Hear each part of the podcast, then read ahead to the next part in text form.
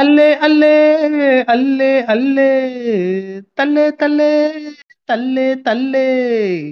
அல்லே அல்லே. ஒரே இசை மழையா இருக்கு. என்ன விஷயம்? அது ஒண்ணும் இல்லைங்க. இங்க கேடிவில பகவதி படம் போட்டாங்க. அதுல இருக்க சாங்குக்கெல்லாம் மஜாவா இருந்ததா? வைப் பண்ணிக்கிட்டு இருந்தான் அதான் ஃபுல்லா அட பகவதியா? நம்ம விஜய் என்ன படமா? ஆமாண்ணா உங்களுக்கே தெரியும்ல நான் ஒரு பெரிய அணில் ஆண்டின்னு அதுவும் கேடிவியா இருந்தா சன் டிவியா இருந்தா எல்லா டிவிலையும் உட்காந்து விஜய் என்ன படம்னா முதல் ஆளா உட்காந்து பாத்துருவேன் இல்ல நல்ல படமுங்க அது. இறக்கிடுவோமா? அதையே நம்ம கூட டாபிக் தேடிக்கிட்டு இருந்தோம். ஆமா. வாங்க பகவதி படத்தை பத்தி. ரைட் ஓகே பேசிடுவோம். போடு பிஜிஎம். போடு பிஜிஎம் போடு பிஜிஎம் போடு. பகவதி பகவதி. அதை எதுக்கு உருட்டிக்கிட்டு? அப்படியே வச்சுக்க வேண்டியதானே அதைத்தான் செய்ய போறேன். கோவிந்தா கோவிந்தா. நீங்கள் கேட்டுக்கொண்டிருப்பது உலக உருட்டு பாட்காஸ்ட் இந்த பாட்காஸ்டில் வரும் அனைத்து கருத்துக்களும் யார் மனதையும் புண்படுத்துவதற்காக எடுக்கப்பட்டது அல்ல. ஆமா வாங்க வணக்கம் வணக்கம் கோஜோ.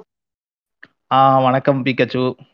நம்ம இன்னைக்கு வந்து என்ன பார்க்க போறோம் அப்படின்னா பகவதி. அதாவது நம்ம ம். விஜய் அண்ணன் நடிச்ச சூப்பர் ஹிட் படமான பகவதி.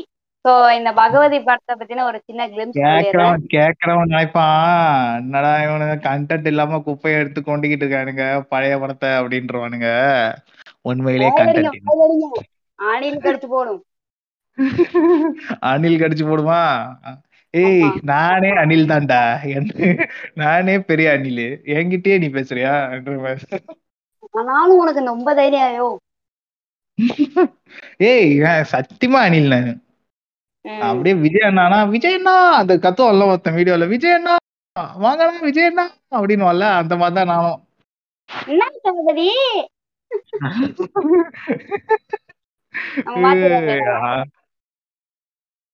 சரி அப்போ வந்து பகவதி படத்தை பத்தி இப்ப நம்ம ஒரு சின்ன கிளிம்ஸ் பார்ப்போம்.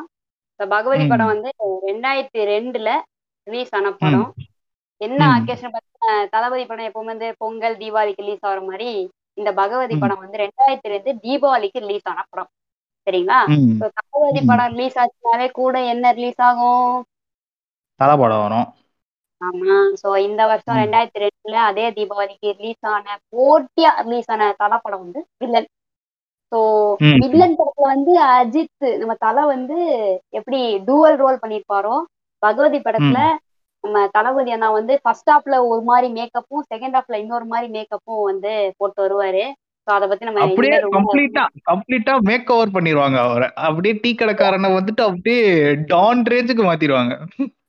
டான், டான், அப்படி மாறிடுவாரு. சோ அத பத்தி நம்ம பிரீஃபா. வந்து கதைக்குள்ள போகும்போது பார்க்கலாம். படத்தை யாரு. டைரக்ட் பண்ணது பாத்தீங்கன்னா ஏ. வெங்கடேஷ் அப்படின்றவர் தான் டைரக்ட் பண்ணாரு. அவர் யாருன்னு தெரியாதவங்களுக்கு சொல்லிடுறேன். அங்காடி படத்துல கருங்காலி கேரக்டர்ல ஒருத்தர் வருவாரு பாருங்க. ரொம்ப டெரரா அவர் தான் அந்த அங்காடி தெரு அங்காடி தெரு அங்காடி தெரு ஆமா, அங்காடி தெருல ஓகேவா. ஸோ இவர் வந்து இந்த படம் வந்து இல்லாம இதை தவிர ஒரு இருபத்தஞ்சு படம் வந்து டைரக்ட் பண்ணியிருக்காரு. பட் ஒரு சில படம் தான் ரொம்ப ஹிட் ஆச்சு. ஒரு சில படம் வந்து பேரே கொஞ்சம் வித்தியாசமா இருக்கறனால அந்த படங்கள்லாம் ஓடல. ஸோ அவர் எடுத்த one of the high budget movie and நல்லா ஓடின மூவி வந்து பகவதி. ஓகேங்களா ஸோ இதோட ப்ரொடக்ஷன் வந்து பாத்தீங்கன்னா லக்ஷ்மி மூவி மேக்கர்ஸ் தான் வந்து இந்த படத்தை ப்ரொடியூஸ் பண்ணியிருக்காங்க. அண்ட். டு பி என்ன சொல்ற இந்த படத்துல ஒரு ரொம்ப பெரிய ஒரு ப்ளஸ் பாயிண்ட் வந்து அந்த படத்துல மியூசிக் அது போட்டது வந்து நம்ம ம். தேனிசை தேவா. ஒரு போட்ட. பாடல்கள் வந்து அது இன்ன வரைக்கும் அப்படியே பகவதி பாட்டு அப்படின்னா எப்படி எதிரொலிச்சிட்டு இருக்கு. பிஜிஎம் முத கொண்டு பகவதி பகவதி அப்படின்னு போட்டிருக்காரு. அந்த ஷைலோ ஷைலோ ஷைலோன்னு ஓடும்போதே அப்படியே நம்மளுக்கு அப்படியே உள்ள காமா இருக்கும். அப்படியே ஜாலியா இருக்கும். எல்லாமே- நம்ம அது தேவா அதுவும் இல்லாம ஜூலை மலர்களே நீ எடுத்துட்டு போவாரு பாருங்க. அப்படியே ஒரு ட்ரிப்பு பயங்கரமா இருக்கும். மக்கள் கேட்டுக்கொள்ளுங்கள். கோஜோ ஒரு பின்னணி பாடகர். அப்படி நாங்களே சொல்லிப்போம். அப்படி நாங்களே சொல்லிப்போம். ரைட் ஓகே அவ்வளவு படத்தை பத்தி பேசிட்டு மூடிடுவோம் பாட்காஸ்ட ஏங்க அந்த படத்துல எவ்வளவு விஷயங்க இருக்கு பேசுறதுக்கு. என்னங்க அதுக்குள்ள முடியலன்றீங்க சரி ஓகே ஆரம்பிங்க. நான் ஆரம்பிக்கிறேன் பாருங்க. முதல்ல எடுத்தோடனே பகவதி படத்துல எதுக்கு முதல்ல பகவதி படத்தை விட்டுருங்க நீங்க. நம்ம தளபதி என்ட்ரி எப்படி இருக்கும் தெரியுமா. அப்படியே ஏர்ல பறந்து வருவாருங்க தளபதி. அப்படியே வரும். இளைய தளபதி. விஜய். தளபதி விஜய் அப்படின்னு வரும். அதெல்லாம் கூட பரவாயில்ல. ஏதோ இன்ட்ரோக்கு வந்துட்டு மாஸ் காட்டுறாருங்க. சரி ஓகேன்னு விட்டுறலாம் ஆனா. வந்துட்டு அந்த போலீஸ் ஸ்டேஷன்ல போய் சைன் போடுவார்ல ஸ்டார்டிங் பத்து வருவாங்க அந்த ஷாட்டுக்குலாம் வருவாங்க. முதல்ல இங்க இருந்து ஆரம்பிப்பாங்க. அதாவது அவர் வந்து ஏர்ல பறந்து காமிக்கிறதுக்கு பின்னாடி வந்து கிரீன் ஸ்கிரீன் போட்டிருப்பாங்க. வானம் காட்டணும்ல ப்ளூ கலர்ல அப்ப வந்து இதுல அப்படியே வானம் மேகம் அதெல்லாம் காட்டியிருப்பாங்க. பயங்கரமா வாவ் தளபதி இந்த பறந்து வர்றாரு. அப்படியே தியேட்டர்ல பயங்கரமா இருந்திருக்கும். அதுக்கப்புறம் பாத்தீங்கன்னா பகவதி போஸ்டர் அப்படியே அதுவும் அதுவும் அந்த மாதிரி ஃபயர் எல்லாம் போட்டு அப்படியே பயங்கரம் பகவதி அப்படியே இந்த ஃபோர் லெட்டர்ஸ் அப்படியே போட்டு அதை ஒரு சங்கிலி போட்டு கனெக்ட் பண்ணி அப்படியே பயங்கரமா காமிப்பாங்க ஸோ அதை எடுத்தோன்னே ஒரு ஆக்ஷன் படம் அப்படின்னு முடிவு பண்ணிக்கணும். ரைட்ல பார்த்தோன்னே. ஃபர்ஸ்ட் எடுத்தோன்னே என்ன பண்றாங்கன்னா கன்னியாகுமரி ஒரு ஏரியல் ஷாட் வச்சிடறாங்கங்க. ஏன்னா இதான் கன்னியாகுமரி எடுத்துக்க கன்னியாகுமரி அந்த திருவள்ளுவர் சிலை எல்லாமே ஒரு ஏரியல் ஷாட்டு மேலாப்ல ம், காமி ஒரு லாரி வருது. அந்த லாரில இருந்து ஒரு ஜாபங்கன்னு இறங்குறாரு. ஒரு ஃப்ரெஷ் அப் ஆகுறாரு. ஒரு விளக்குறாரு. ஒரு ஒரு ஒரு பேப்பர்காரன் வரான் ஒரு க்ளூ கொடுக்குறாரு. அதுல என்ன எழுதி இருக்குன்னா பகவதி மார்னிங் ஒன்பது மணி போலீஸ் ஸ்டேஷன் அப்படின்னு போட்டிருக்கு. அடுத்த scene police station police station சீனை நீங்க எக்ஸ்பிளைன் பண்ணுங்க. இதுக்கு நான் வரேன் இருங்க. இது இதுல இதுல நான் என் வன்மத்தை கக்கியே ஆகணும். இதை விடவே மாட்டேன். என்னன்னா வருவார். ஓகேங்களா? பத்து கார் ஒரு லைனா அவதான் அந்த சீட் அந்த போலீஸ் ஸ்டேஷனுக்கும் அந்த ஏரியாக்கும் ஒரு வீடு இருக்காது சுத்தி. ஓகேவா? பதனி வித்துக்கிட்டு இருப்பான். பதனி வித்துக்கிட்டு இருப்பான். ஓகேவா அந்த பதன் சரி ஓகே என்னமோ பண்ணிட்டு போறானுங்க அப்படின்னு சொல்லிட்டு விடலான்னு பார்த்தா அந்த டைம்ல தான் அவரு சைன் போட்டு உள்ள அந்த மாஸ்டர் எல்லாம் விட்டு வருவாரு. பகவதி எதுவா இருந்தாலும் நல்ல வழியில தான் போய்கிட்டு மாஸ் டைலாக் நம்ம வந்து ரொம்ப கண்டி ம். கவனிக்க வேண்டிய ஒரு விஷயம் என்னன்னா போலீஸ்காரர் சட்டம் சொல்லுது. நீங்க ஓகே சொன்னா நாங்க வேணா உங்க இடத்துக்கே வந்து சைன் வாங்கிக்கிறோம் அப்படின்னு. நம்ம நம்ம விஜய் அந்த சரக் சரக் சரக் அப்படி ஒரு dialogue அவ்வளவுதான். சொல்லுவாங்க. விஜய் விஜய் அண்ணா விஜய் அண்ணா கன்னி விஜய் அண்ணா அணிலாண்டியாக நான் வந்துட்டு அப்படியே தலையை திருப்பி போட்ட மொமெண்ட் அந்த இடம். அப்படியே டைலாக் சொல்லுவாரு மாதிரி இப்போ. அந்த டைலாக் சொல்லு அந்த டைலாக் சொல்லு டைலாக் சொல்லு. பகவதி சரியானதை மட்டும்தான் செய்வோம். சட்டம் சட்டப்படிதான் நடக்கும் அப்படின்னு இந்த டைம் வந்துட்டு நம்ம என்னன்னா போலீஸ் வந்துட்டு இறங்கி வராரு. இவரு வந்துட்டு நியாயமா போறாரு. ஓகேவா இல்லைங்க. பகவதி சரியாதான் செய்வானா? அப்புறம் எதுக்கு கண்டிஷன் பேர்ல சைன் போடுறாரு? இது கேட்க வேண்டிய விஷயம். அது என்னன்னா சரியானதுதான். செய்வாருன்னா சரியானதுதான் செய்வாருன்னா தப்பான ஆளுங்களை எல்லாம் கொல்லுவாரு. ஓகேவா தப்பான ஆளுங்களை கொல்றதுக்கு இவர் யாரு? ஜட்ஜி இவரு. ஓகேவா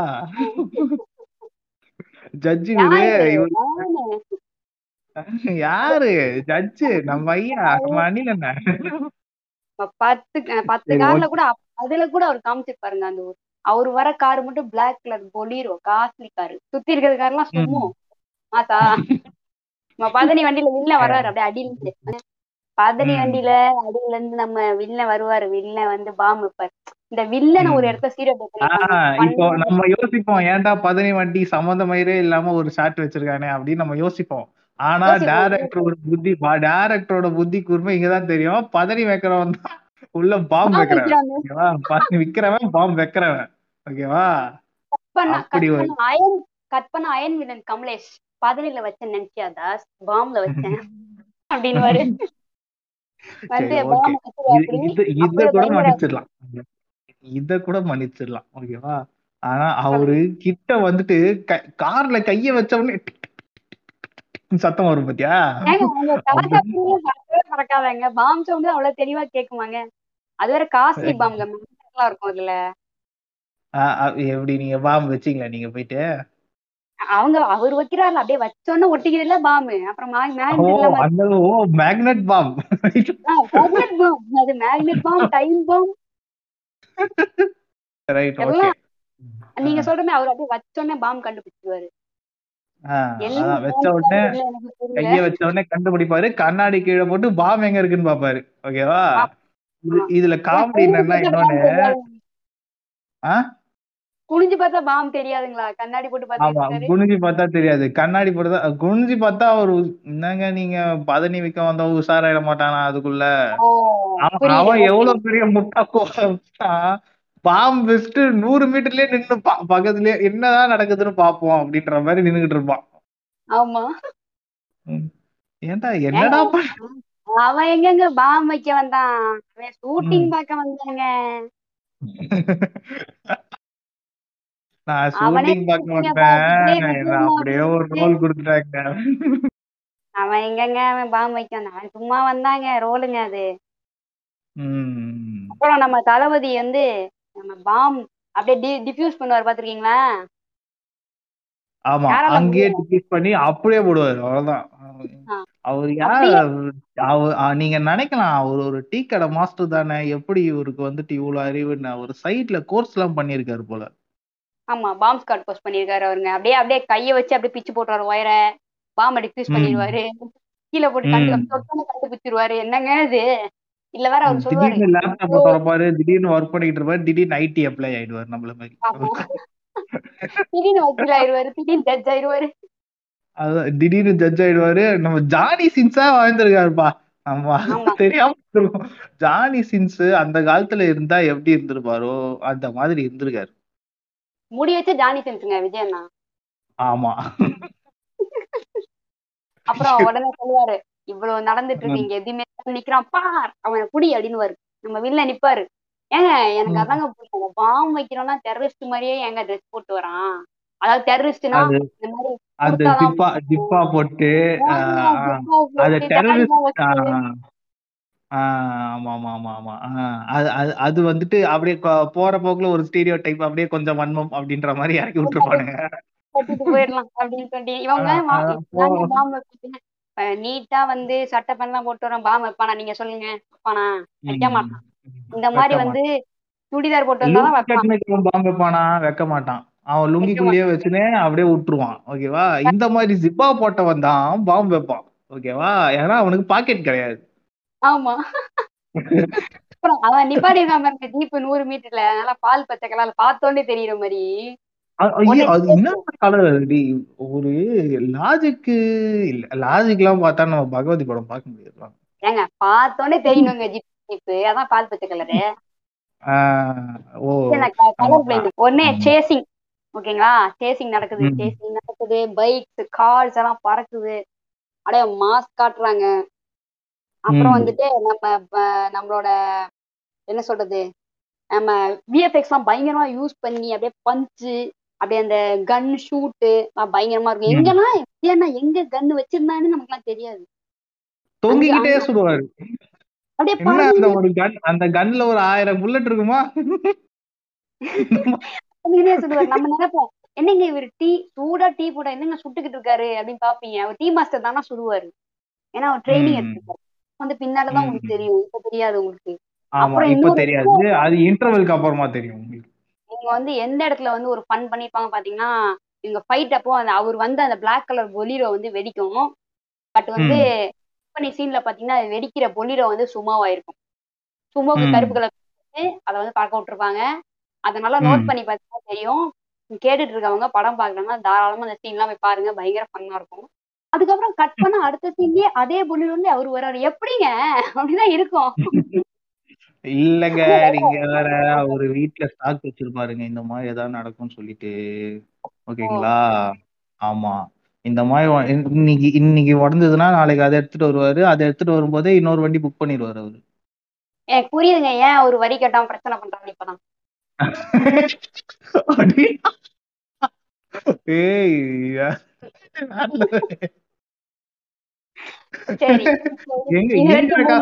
பொலிரோ வாங்குறதுக்கு செலவு பட்டா எங்க இருந்து வரி கட்டு வருவாரு ஆமாங்க. அதுவும் கருப்பு கலர் பொலிரா வேணும்னு கேக்குறாரு ஹை மாடல்ல அப்புறம் எப்படிங்க?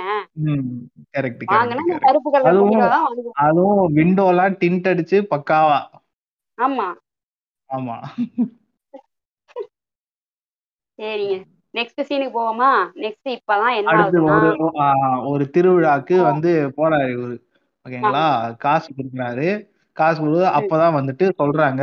நாளைக்கு நீங்க வந்துட்டு கண்டிப்பா நீங்க தான் வந்துட்டு அந்த இதை எடுத்து கொடுக்கணும். அந்த திருவிழா நடத்துறதுக்கு நீங்க தான் எடுத்து கொடுக்கணும். நீங்க தான் வந்துட்டு எங்களுக்கு வந்துட்டு இவ்வளவு ஹெல்ப் பண்ணிருக்கீங்க அப்படின்ற மாதிரி சொல்லும்போது ஆஹ், நாளைக்கா அப்படின்னு பக்கத்துல இருக்கவர் வந்துட்டு துடிச்சிருவாரு ரங்கா. துடிச்சு நாளைக்கு ஜூன் பதினஞ்சு அப்படின்ன உடனே டிக் டிக் டிக் டிக் டிக்னு ஒரு பிளாஷ்பேக் அப்படியே கண்ணு முன்னாடி. அப்படியே இந்த இன்ஸ்டாகிராம் இன்வெர்ட் ஃபில்டர்லாம் இருக்கும்ல? நெகட்டிவ் ஃபில்டர் அதெல்லாம் ஓட்ட விட்ட மாதிரி அப்படியே லைனா இருக்கும்.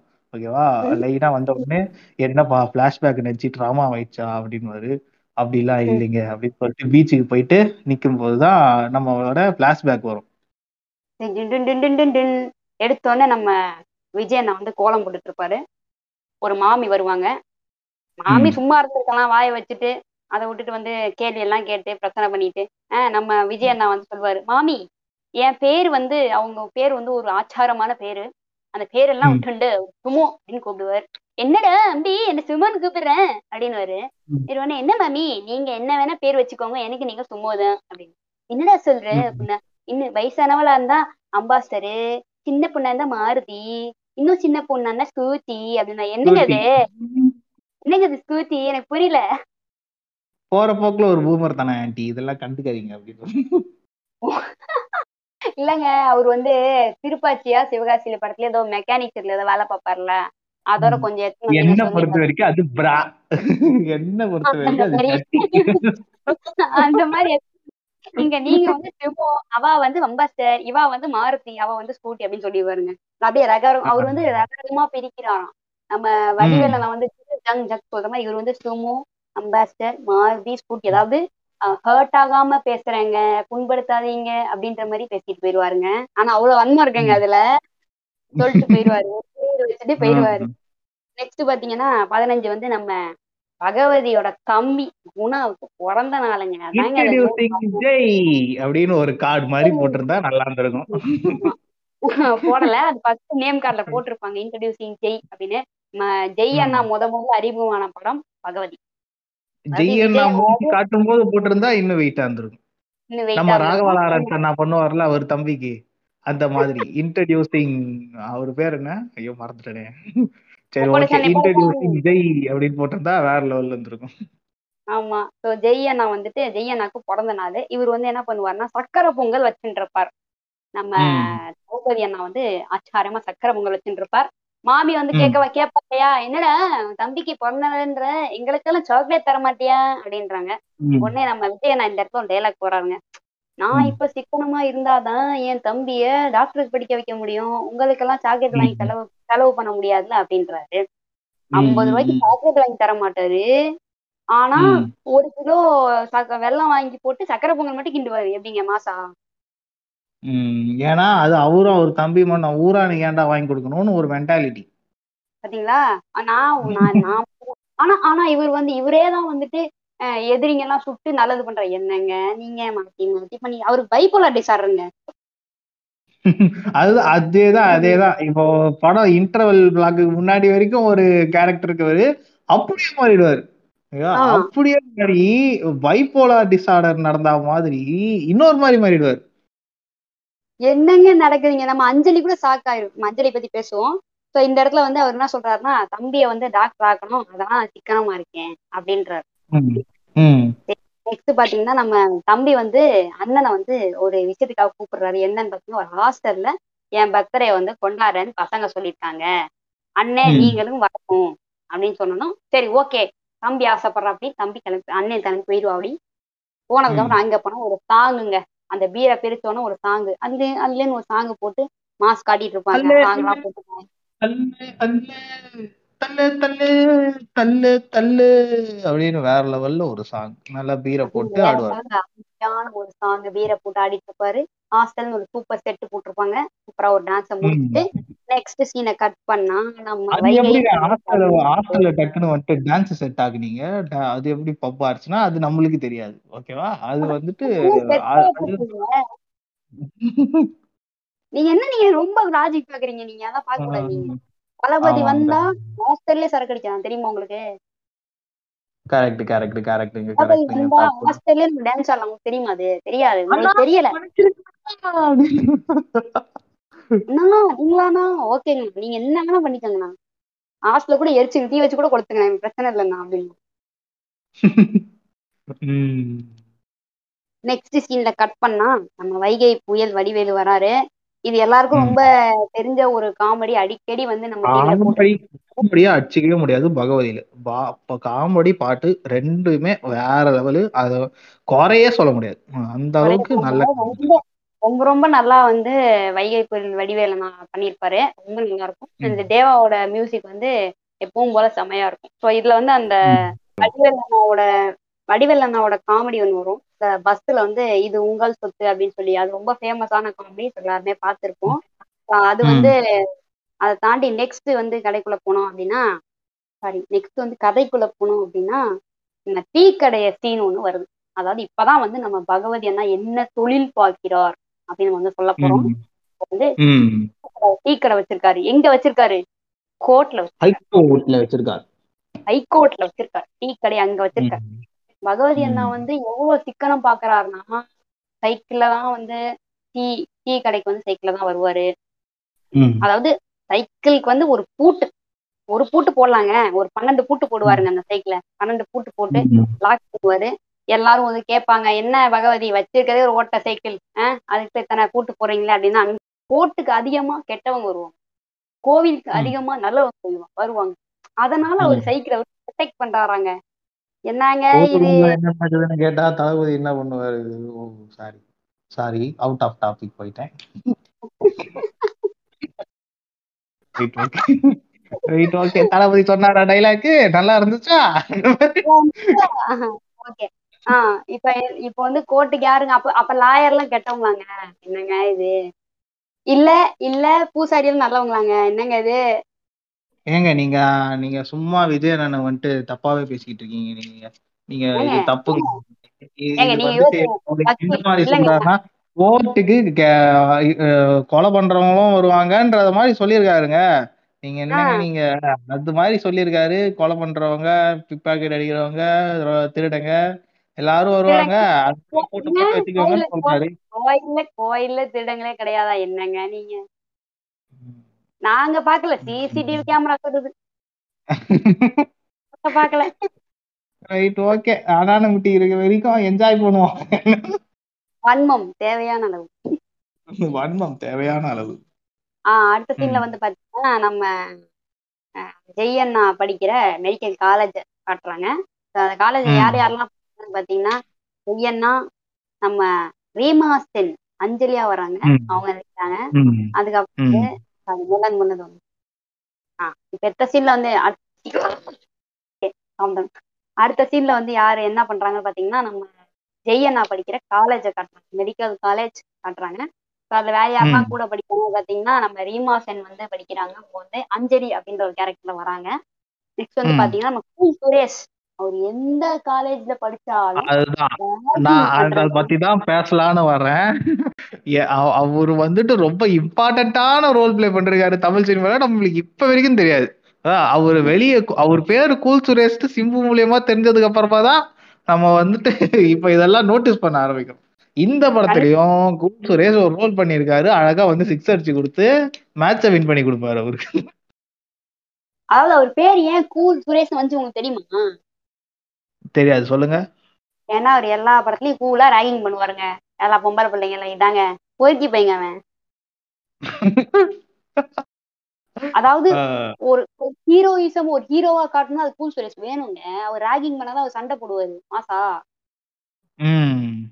தியாகிடா. character? கூல் சுரேஷ் தியாகிடாடி. கொப்பா மவனே வழி. அப்புறம் இந்த படத்துல இன்னொரு இம்பார்ட்டன்டான கேரக்டர் வந்து யாருன்னு பாத்தீங்கன்னா மோனிகா. அதாவது பிரியான்ற கேரக்டர்ல வர மோனிகா அவங்க வந்து ஜெய்யோட கேர்ள் ஃப்ரெண்டா வராங்க. ஓகேங்களா? இவங்க எல்லாம் தான் படிக்கிறாங்க. நீங்க வந்து நாலு பேர் தான் படிக்கிறாங்கன்னு கேட்காதீங்க. இவங்க நாலு பேர் தான் மெயினா ம், அதுக்கப்புறம் பாத்தீங்கன்னா இதுதான் ரொம்ப இம்பார்ட்டன்டான சீன் ஒரு பேங்க் பேங்க் ஒரு சீன் வருது. இந்த பேங்க்ல வந்து நம்ம அஞ்சலி வந்து ஒரு ஃபார்ம் ஃபில்அப் பண்ண போறாங்க. நம்ம அதை ஏமாத்தம் வந்து ஃபில்அப் பண்ண போகும்போது பேனா இல்ல. என்னங்க பண்றது. பேனா இல்ல. நம்ம விஜய் அண்ணா வந்து அங்க வராரு. விஜய் அண்ணா வந்து ஒரு ஃபார்ம் ஃபில்அப் பண்றாரு. அவர் வச்சிருக்காரு ஒரு பேனா. ஒரு ரீஃபில் வச்சிருக்காரு. பேனா இல்ல ரீஃபில் அதை வந்து ஊதி ஊதி எழுதிட்டு இருக்காரு. நம்ம பேங்க் கேஷியர் வந்து உட்காந்துட்டு என்னங்க பண்றீங்க? அப்படின்னு கேட்டுட்டு இருக்காரு. ஸோ இந்த சீனை வந்து நீங்க எப்படி பாக்குறீங்க? சொல்லுங்க. இந்த சீனை நான் எப்படி பாக்குறது? இந்த சீன்ல பாக்குறதுக்கு எதுவும் கிடையாது. பட் ஆனா ஒரு அங்கிள் வந்துட்டு அப்படியே ரீவா செட்ட வழிவாரு அது மட்டும் நான் பார்த்து கவனிச்சேன் பயங்கரமா. என்னடா பண்ற அங்கிள்? அப்படின்ற மாதிரி. பெண்ணு வந்துட்டு கேட்பாங்க ரீமா சார் வந்துட்டு. அப்போ சொல்லுவார் இவர் என்ன சொல்லுவாருன்னா மாடர்ன் ட்ரெஸ் போட்டிருக்கீங்க நல்லா ஹேர் லிப்ஸ்டிக் மேக்கப் எல்லாம் பண்றீங்க ஹேண்ட்பேக் அவ்வளவு பெருசா வச்சிருக்கீங்க அதுல என்ன வச்சிருப்பீங்கன்னு கூட தெரியல. ஆனா ஒரு பெண் எடுத்துட்டு வர மாட்டீங்க பேங்க் வரும்போது. என்னங்க பார்த்தா படிச்ச மாதிரி இருக்கீங்கன்னு அப்படியே லைனா ஒரு ஸ்டீரியோ டைப் எடுக்கும் பாருங்க அவரு. அதை பார்க்கும்போது அது அப்ப பார்க்கும்போது அப்ப தெரியல இப்ப தெரியுதுன்ற மாதிரி இருக்கும் அது. நம்ம ரீமாசின் பிலை உன்கிட்ட ஒரு பெண்ணு தானடா கேட்டேன். பெண்ணு தானே கேட்டேன். அதுக்கேண்டா என் குடும்ப கோத்திரத்தானே இழுக்கிற? அப்படின்னு அப்படி. ஆனா இவ்வளவு பேசியும் நம்ம ரீமாசனுக்கு நம்ம நம்ம விஜய் அண்ணா மேல ஒரு கண்ணு. கடைசியா சூப்பர் கேரக்ட் அப்படின்னு சொல்லிட்டு போவாங்க. ஏங்க இதெல்லாம்? சிறப்பான ஆள் நீ அப்படின்னு. சிறப்பான ஆள் தான் அதாவது தமிழ்ல டிரான்ஸ்லேட் பண்ணா சிறப்பான ஆள் தான் நீ அப்படின்னு இருக்கும். சூப்பர். கேரக்டர் சொல்லிட்டு போங்க. எனக்கு புரியலங்க. அவன் இவ்வளவு நேரம் உங்களை ரோஸ் பண்ணிருக்கான் நீங்க சூப்பர் கேரக்டர் சொல்லிட்டு போறீங்களே. இந்த பொண்ணுங்க மனசே புரிஞ்சுக்க முடியல. அப்படிதான் இருக்கும். ஒண்ணும் இல்ல. அவன் வந்துட்டு ஒரு ரீஃப்ல ஊதி ஊதி எழுதிக்கிட்டு இருக்கான். ஓகேங்களா இந்த இப்ப ஒண்ணும் இல்லைங்க. நீங்க உங்க உங்ககிட்ட ஏன் கேக்குறேன்னா நீங்க ஒரு பொண்ணு ஓகேங்களா? நீங்க வந்துட்டு போறீங்க. ஒரு பேங்க்ல வந்துட்டு ஒருத்தன் ரீஃபில் ஊதி ஊதி எழுதிக்கிட்டு இருக்கான். அவன்கிட்ட இந்த ரீஃபில் வாங்கி எழுதுறீங்க. இதே மாதிரி ஒரு சீன் உங்களுக்கு நடக்குது. ஓகேங்களா? இப்போ நீங்க எப்படி ரியாக்ட் பண்ணுவீங்க? இதே ரீமாசன் மாதிரி சிறப்பான ஆள்னின்னு சொல்லுவீங்களா? நீங்க என்ன சொல்லுவீங்க? இல்ல நான் எவ்வளவு சிறப்புன்னு காட்டுவேங்க. காது மேல ரெண்டு வச்சு விட்டு வீட்டுக்கு போட அப்படின்ற. ரைட்டு இந்த மாதிரி வந்து ஆனா ரீமாசனுக்கு காதல் வரும். ஸ்கிரிப்ட்ல இருக்குங்க வரும். ஸ்கிரிப்ட்ல இருந்தா வந்துதான் ஆகணும் ஓகேங்களா? அது டைரக்டர் செஞ்ச சதி. ரீமாசனுக்கு அது விதி. ஓகேவா நம்மளால ஒண்ணும் பண்ண முடியாது. இந்த- இடத்துல வந்து நீங்க விஜய் அண்ணாவோட இலகிய மனசை பார்க்க ம். அதாவது இவங்க வைக்கிற ஒரு ஒரு சீன்லயும் நீங்க விஜய் அண்ணாவோட ஒரு ஒரு கேரக்டர்ஸ பார்க்கலாங்க. எப்படி. எப்படி வந்து டாக்டரை படிக்க வைக்கணும்னு சொன்னப்போ அவரோட அவரோட ஒரு அச்சீவ் பண்ணணும்ன்ற ஒரு ஒரு ஃபயர் நீங்க பார்க்கலாம். ம். டீ டீ கடையில வந்து அவர் ஒரு கருத்து பேசும்போது அவரோட ஒரு முன்னேற்றத்தை நீங்க பார்க்கலாம். ரீமாசன் கிட்ட கருத்து பேசும்போது நீங்க எவ்வளவு பிற்போக்கா இருக்கான்னு பார்க்கலாம் வேற கதை. இப்போ இப்போ ஒரு சீன்லங்க அவர் வந்து எவ்வளவு இலகிய மனசா இருக்கான்னு பார்க்கலாம். வாங்க. ஒரு டிராபிக்ல வந்து நிக்கிறாங்க. அப்ப நம்ம ரீமாசன் வந்து ஒரு தண்ணி வண்டி எடுத்துட்டு வராங்க. அது தண்ணி தாங்க அது. அழகா இருக்குது அந்த பைக் அதுல ஒரு இடத்துல ஒரு கிரிஞ்சு காமெடி போட்டிருப்பாங்க. எதுக்குன்னே தெரியாதுங்க. அப்புறம் வந்து என்ன ஆகும்னா ஒரு ஆட்டோல வந்து ஒரு குழந்தை அடிபட்டிருக்கும். அந்த குழந்தைக்கு அந்த உயிருக்கு போராடிட்டு இருக்கு. ஏங்க வழிய. விடுங்க அப்படின்னு கேட்டா அந்த ரோடு வந்து பிளாக் பண்ணிருப்பாங்க கேட்டா சிஎம் வராரு அப்படின்னு. சொல்லுவாங்க. வந்து போலீஸ் போலீஸ்காரங்க ஒரு சின்ன வன்மம் அப்படியே தூவி விட்டு அப்படி கொஞ்ச நேரத்துல ஒரு ஒரு சின்ன ஒரு டிஸ்பியூட் ஃபைட் மாதிரி நடக்கும். அப்ப என்ன ஆகும்னா ஏன் அடிக்கிறீங்க? அப்படின்னு கேட்பாரு சி சிஎம் அந்த மாதிரி வழி விட மாட்டேங்கிறாங்க. ஐயா அதான் அப்படின்னோடனே சிஎம்ஏ அப்படியே பாராட்டிடுவாரு பகவதியை. பேர் என்னப்பா. பகவதி. ஆஹ் நல்ல பையன் நல்லா வருவேன் அப்படின்னு இதுல வந்துட்டு சிஎம் இவரை பார்த்திருக்க வேண்டிய அவசியம் கிடையாது. ஆனா பின்னாடி ஒரு சீன் வரும். இதுக்கு அது லிங்க் லிங்க் ஆமா. இதுக்கு அது லிங்க் ஓகேவா? அந்த குறியீடு பின்னர் வரும். அதனால நாங்க சீன் வைப்போம். இங்க சீன் வைப்போம். அப்போ வந்துட்டு சிஎம்க்கு பகவதியை தெரியாம இருக்க கூடாது இல்ல? அதனால வந்துட்டு இந்த ஒரு சீனு கண்டிப்பா கண்டிப்பா கண்டிப்பா. ஆனா எப்படிங்க சிஎம் வந்து இந்த பகவதி ஞாபகம் வச்சிருக்கான்னு எனக்கு தெரியல இருக்கு வேலையே இல்லைன்னு தெரியலங்க எனக்கு. பகவதி மட்டும் ஞாபகம் ஒரு வேலை போலங்க. ஏங்க அன்னைக்கு ரோட்ல பொழந்தானுங்களே அதை மறக்க முடியுமா? அப்படின்ற மாதிரி பதம் பேசுவாங்க போல உட்காந்து இல்ல நியூஸ்ல கிளாஸ் இருந்தா கூட பரவாயில்லைங்க. போற வரல பார்த்தோம்னா ஞாபகம் வச்சிருக்காங்க யாருங்க பகவதி. ஓகே. எனக்கு தெரியும்பா பகவதி சிஎம் அவ்வளவு நல்லவருங்க நீங்க வேற. என்ன அவர் வரதே ரெண்டு சீனுக்கு தாங்க. அமைட்டாருங்க ஒரு பேமெண்ட் கொடுத்தா கூட தெரியல. நெக்ஸ்ட் பாத்தீங்கன்னா நெக்ஸ்ட் பாத்தீங்கன்னா நம்ம வைப்ரேஷன் காமெடி வருது. அதாவது வடிவேல் வந்து இந்த படத்துல டபுள் ரோல் பண்ணியிருக்காரு. அதாவது ஒண்ணு வந்து. கடையில பகவதி கூட வந்து ஒரு அசிஸ்டண்டா இருக்க ஒரு ரோலும் இன்னொன்னு வந்து ஒரு ஊருக்காரன் அப்படின்ற மாதிரி ரோலு நல்லா பண்ணியிருப்பாங்க அந்த ரோலு ஸோ அந்த இதுல வந்து சொல்லிக்கிற மாதிரி எதுவும் இருக்காது. ஸோ நல்லா இருக்கும். அதுல வந்து ஒரு குறிப்பிடமான ஒரு விஷயம் வந்து நம்ம தளபதி வந்து ஒரு டைரக்ட் என் கடையில. அடுப்புல இருக்கு அடுப்புல பேசக்கூடாது. இடுப்பு உடைச்சிருவேன் அப்படின்னு பாருங்க நைஸ் டைலாக் நைஸ். டைலாக் நான் நிறைய வாட்டி சொல்லியிருக்கேன். நிறைய வாட்டி சொல்லியிருக்கேன். அந்த அளவுக்கு நல்ல டைலாக் நல்ல டைலாக் ஸோ இது ரொம்ப பதியப்பட்ட ஒரு டைலாக் இது.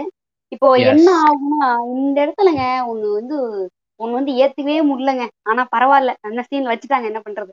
இப்ப என்ன ஆகுதுன்னா நம்ம அஞ்சலி வந்து திபு திபுன்னு வராங்க. கோர்ட்டுக்கு எதுக்கு வராங்கன்னா ம், அஞ்சலியோட அம்மா தான் ஜட்ஜு அப்ப பேசணுமா இல்லையா? வருவாங்க. அந்த ஜட்ஜு கிட்ட வந்து கேட்பாங்க. இந்த மாதிரி போலீஸ் மேல ஆக்ஷன் எடுக்க முடியுமா? அப்படின்னு கேட்பாங்க. அஞ்சலி. உடனே ஜட்ஜ் அம்மா வந்து என்ன நடந்துச்சு அப்படிலாம் கேட்கும்போது நம்ம அஞ்சலி வந்து ஃபுல்லா சொல்றாங்க. சொன்னதும் பகவதியா? நம்ம பகவதி நம்ம டீக்கரால் தானே இருக்கான் அப்படின்னு சொன்னோன்னே நம்ம பகவதிய பார்க்கும்போது அஞ்சலி வந்து பகவதியை பாக்குறாங்க அப்ப பகவதி வந்து டீ ஆத்துறாரு. இல்ல அப்படின்னு ஒரு வடிவேல் டெம்ப்ளேட் நீங்க வைக்கிறோம். இது அது இல்ல அதேதான். அப்படியே சரக் சரக் சரக்கு நம்ம தீய தீய வந்து நார்மலா ஆத்தி கொடுத்தா போறாதுங்க. அது எதுக்குங்க? அப்படியே பறக்கலாம் விட்டுட்டு இருக்காரு இவரு இல்ல அதுக்கும் சீன் பின்னாடி இருக்குங்க. அது ரீமாசனை இம்ப்ரெஸ் பண்றதுக்குங்க. நீங்க வந்துட்டு இந்த மாதிரிலாம் நினைக்க கூடாது ஓகேங்களா? அவ- அவரு டீ போடுற ஸ்டைலே இப்படிதான் அப்படின்னு நினைக்க கூடாது ஓகேங்களா? அது ரீமாசனுக்காக ஸ்பெஷலா போடுற டீ. எல்லாம் வச்சு ரெடி பண்ண டீ ஓகேங்களா? அதெல்லாம் நம்ம இந்த மாதிரி பேசக்கூடாது. இவ்வளவு ஆத்தினியால சக்கரவட்டியா டீ அப்படியே பறக்குது.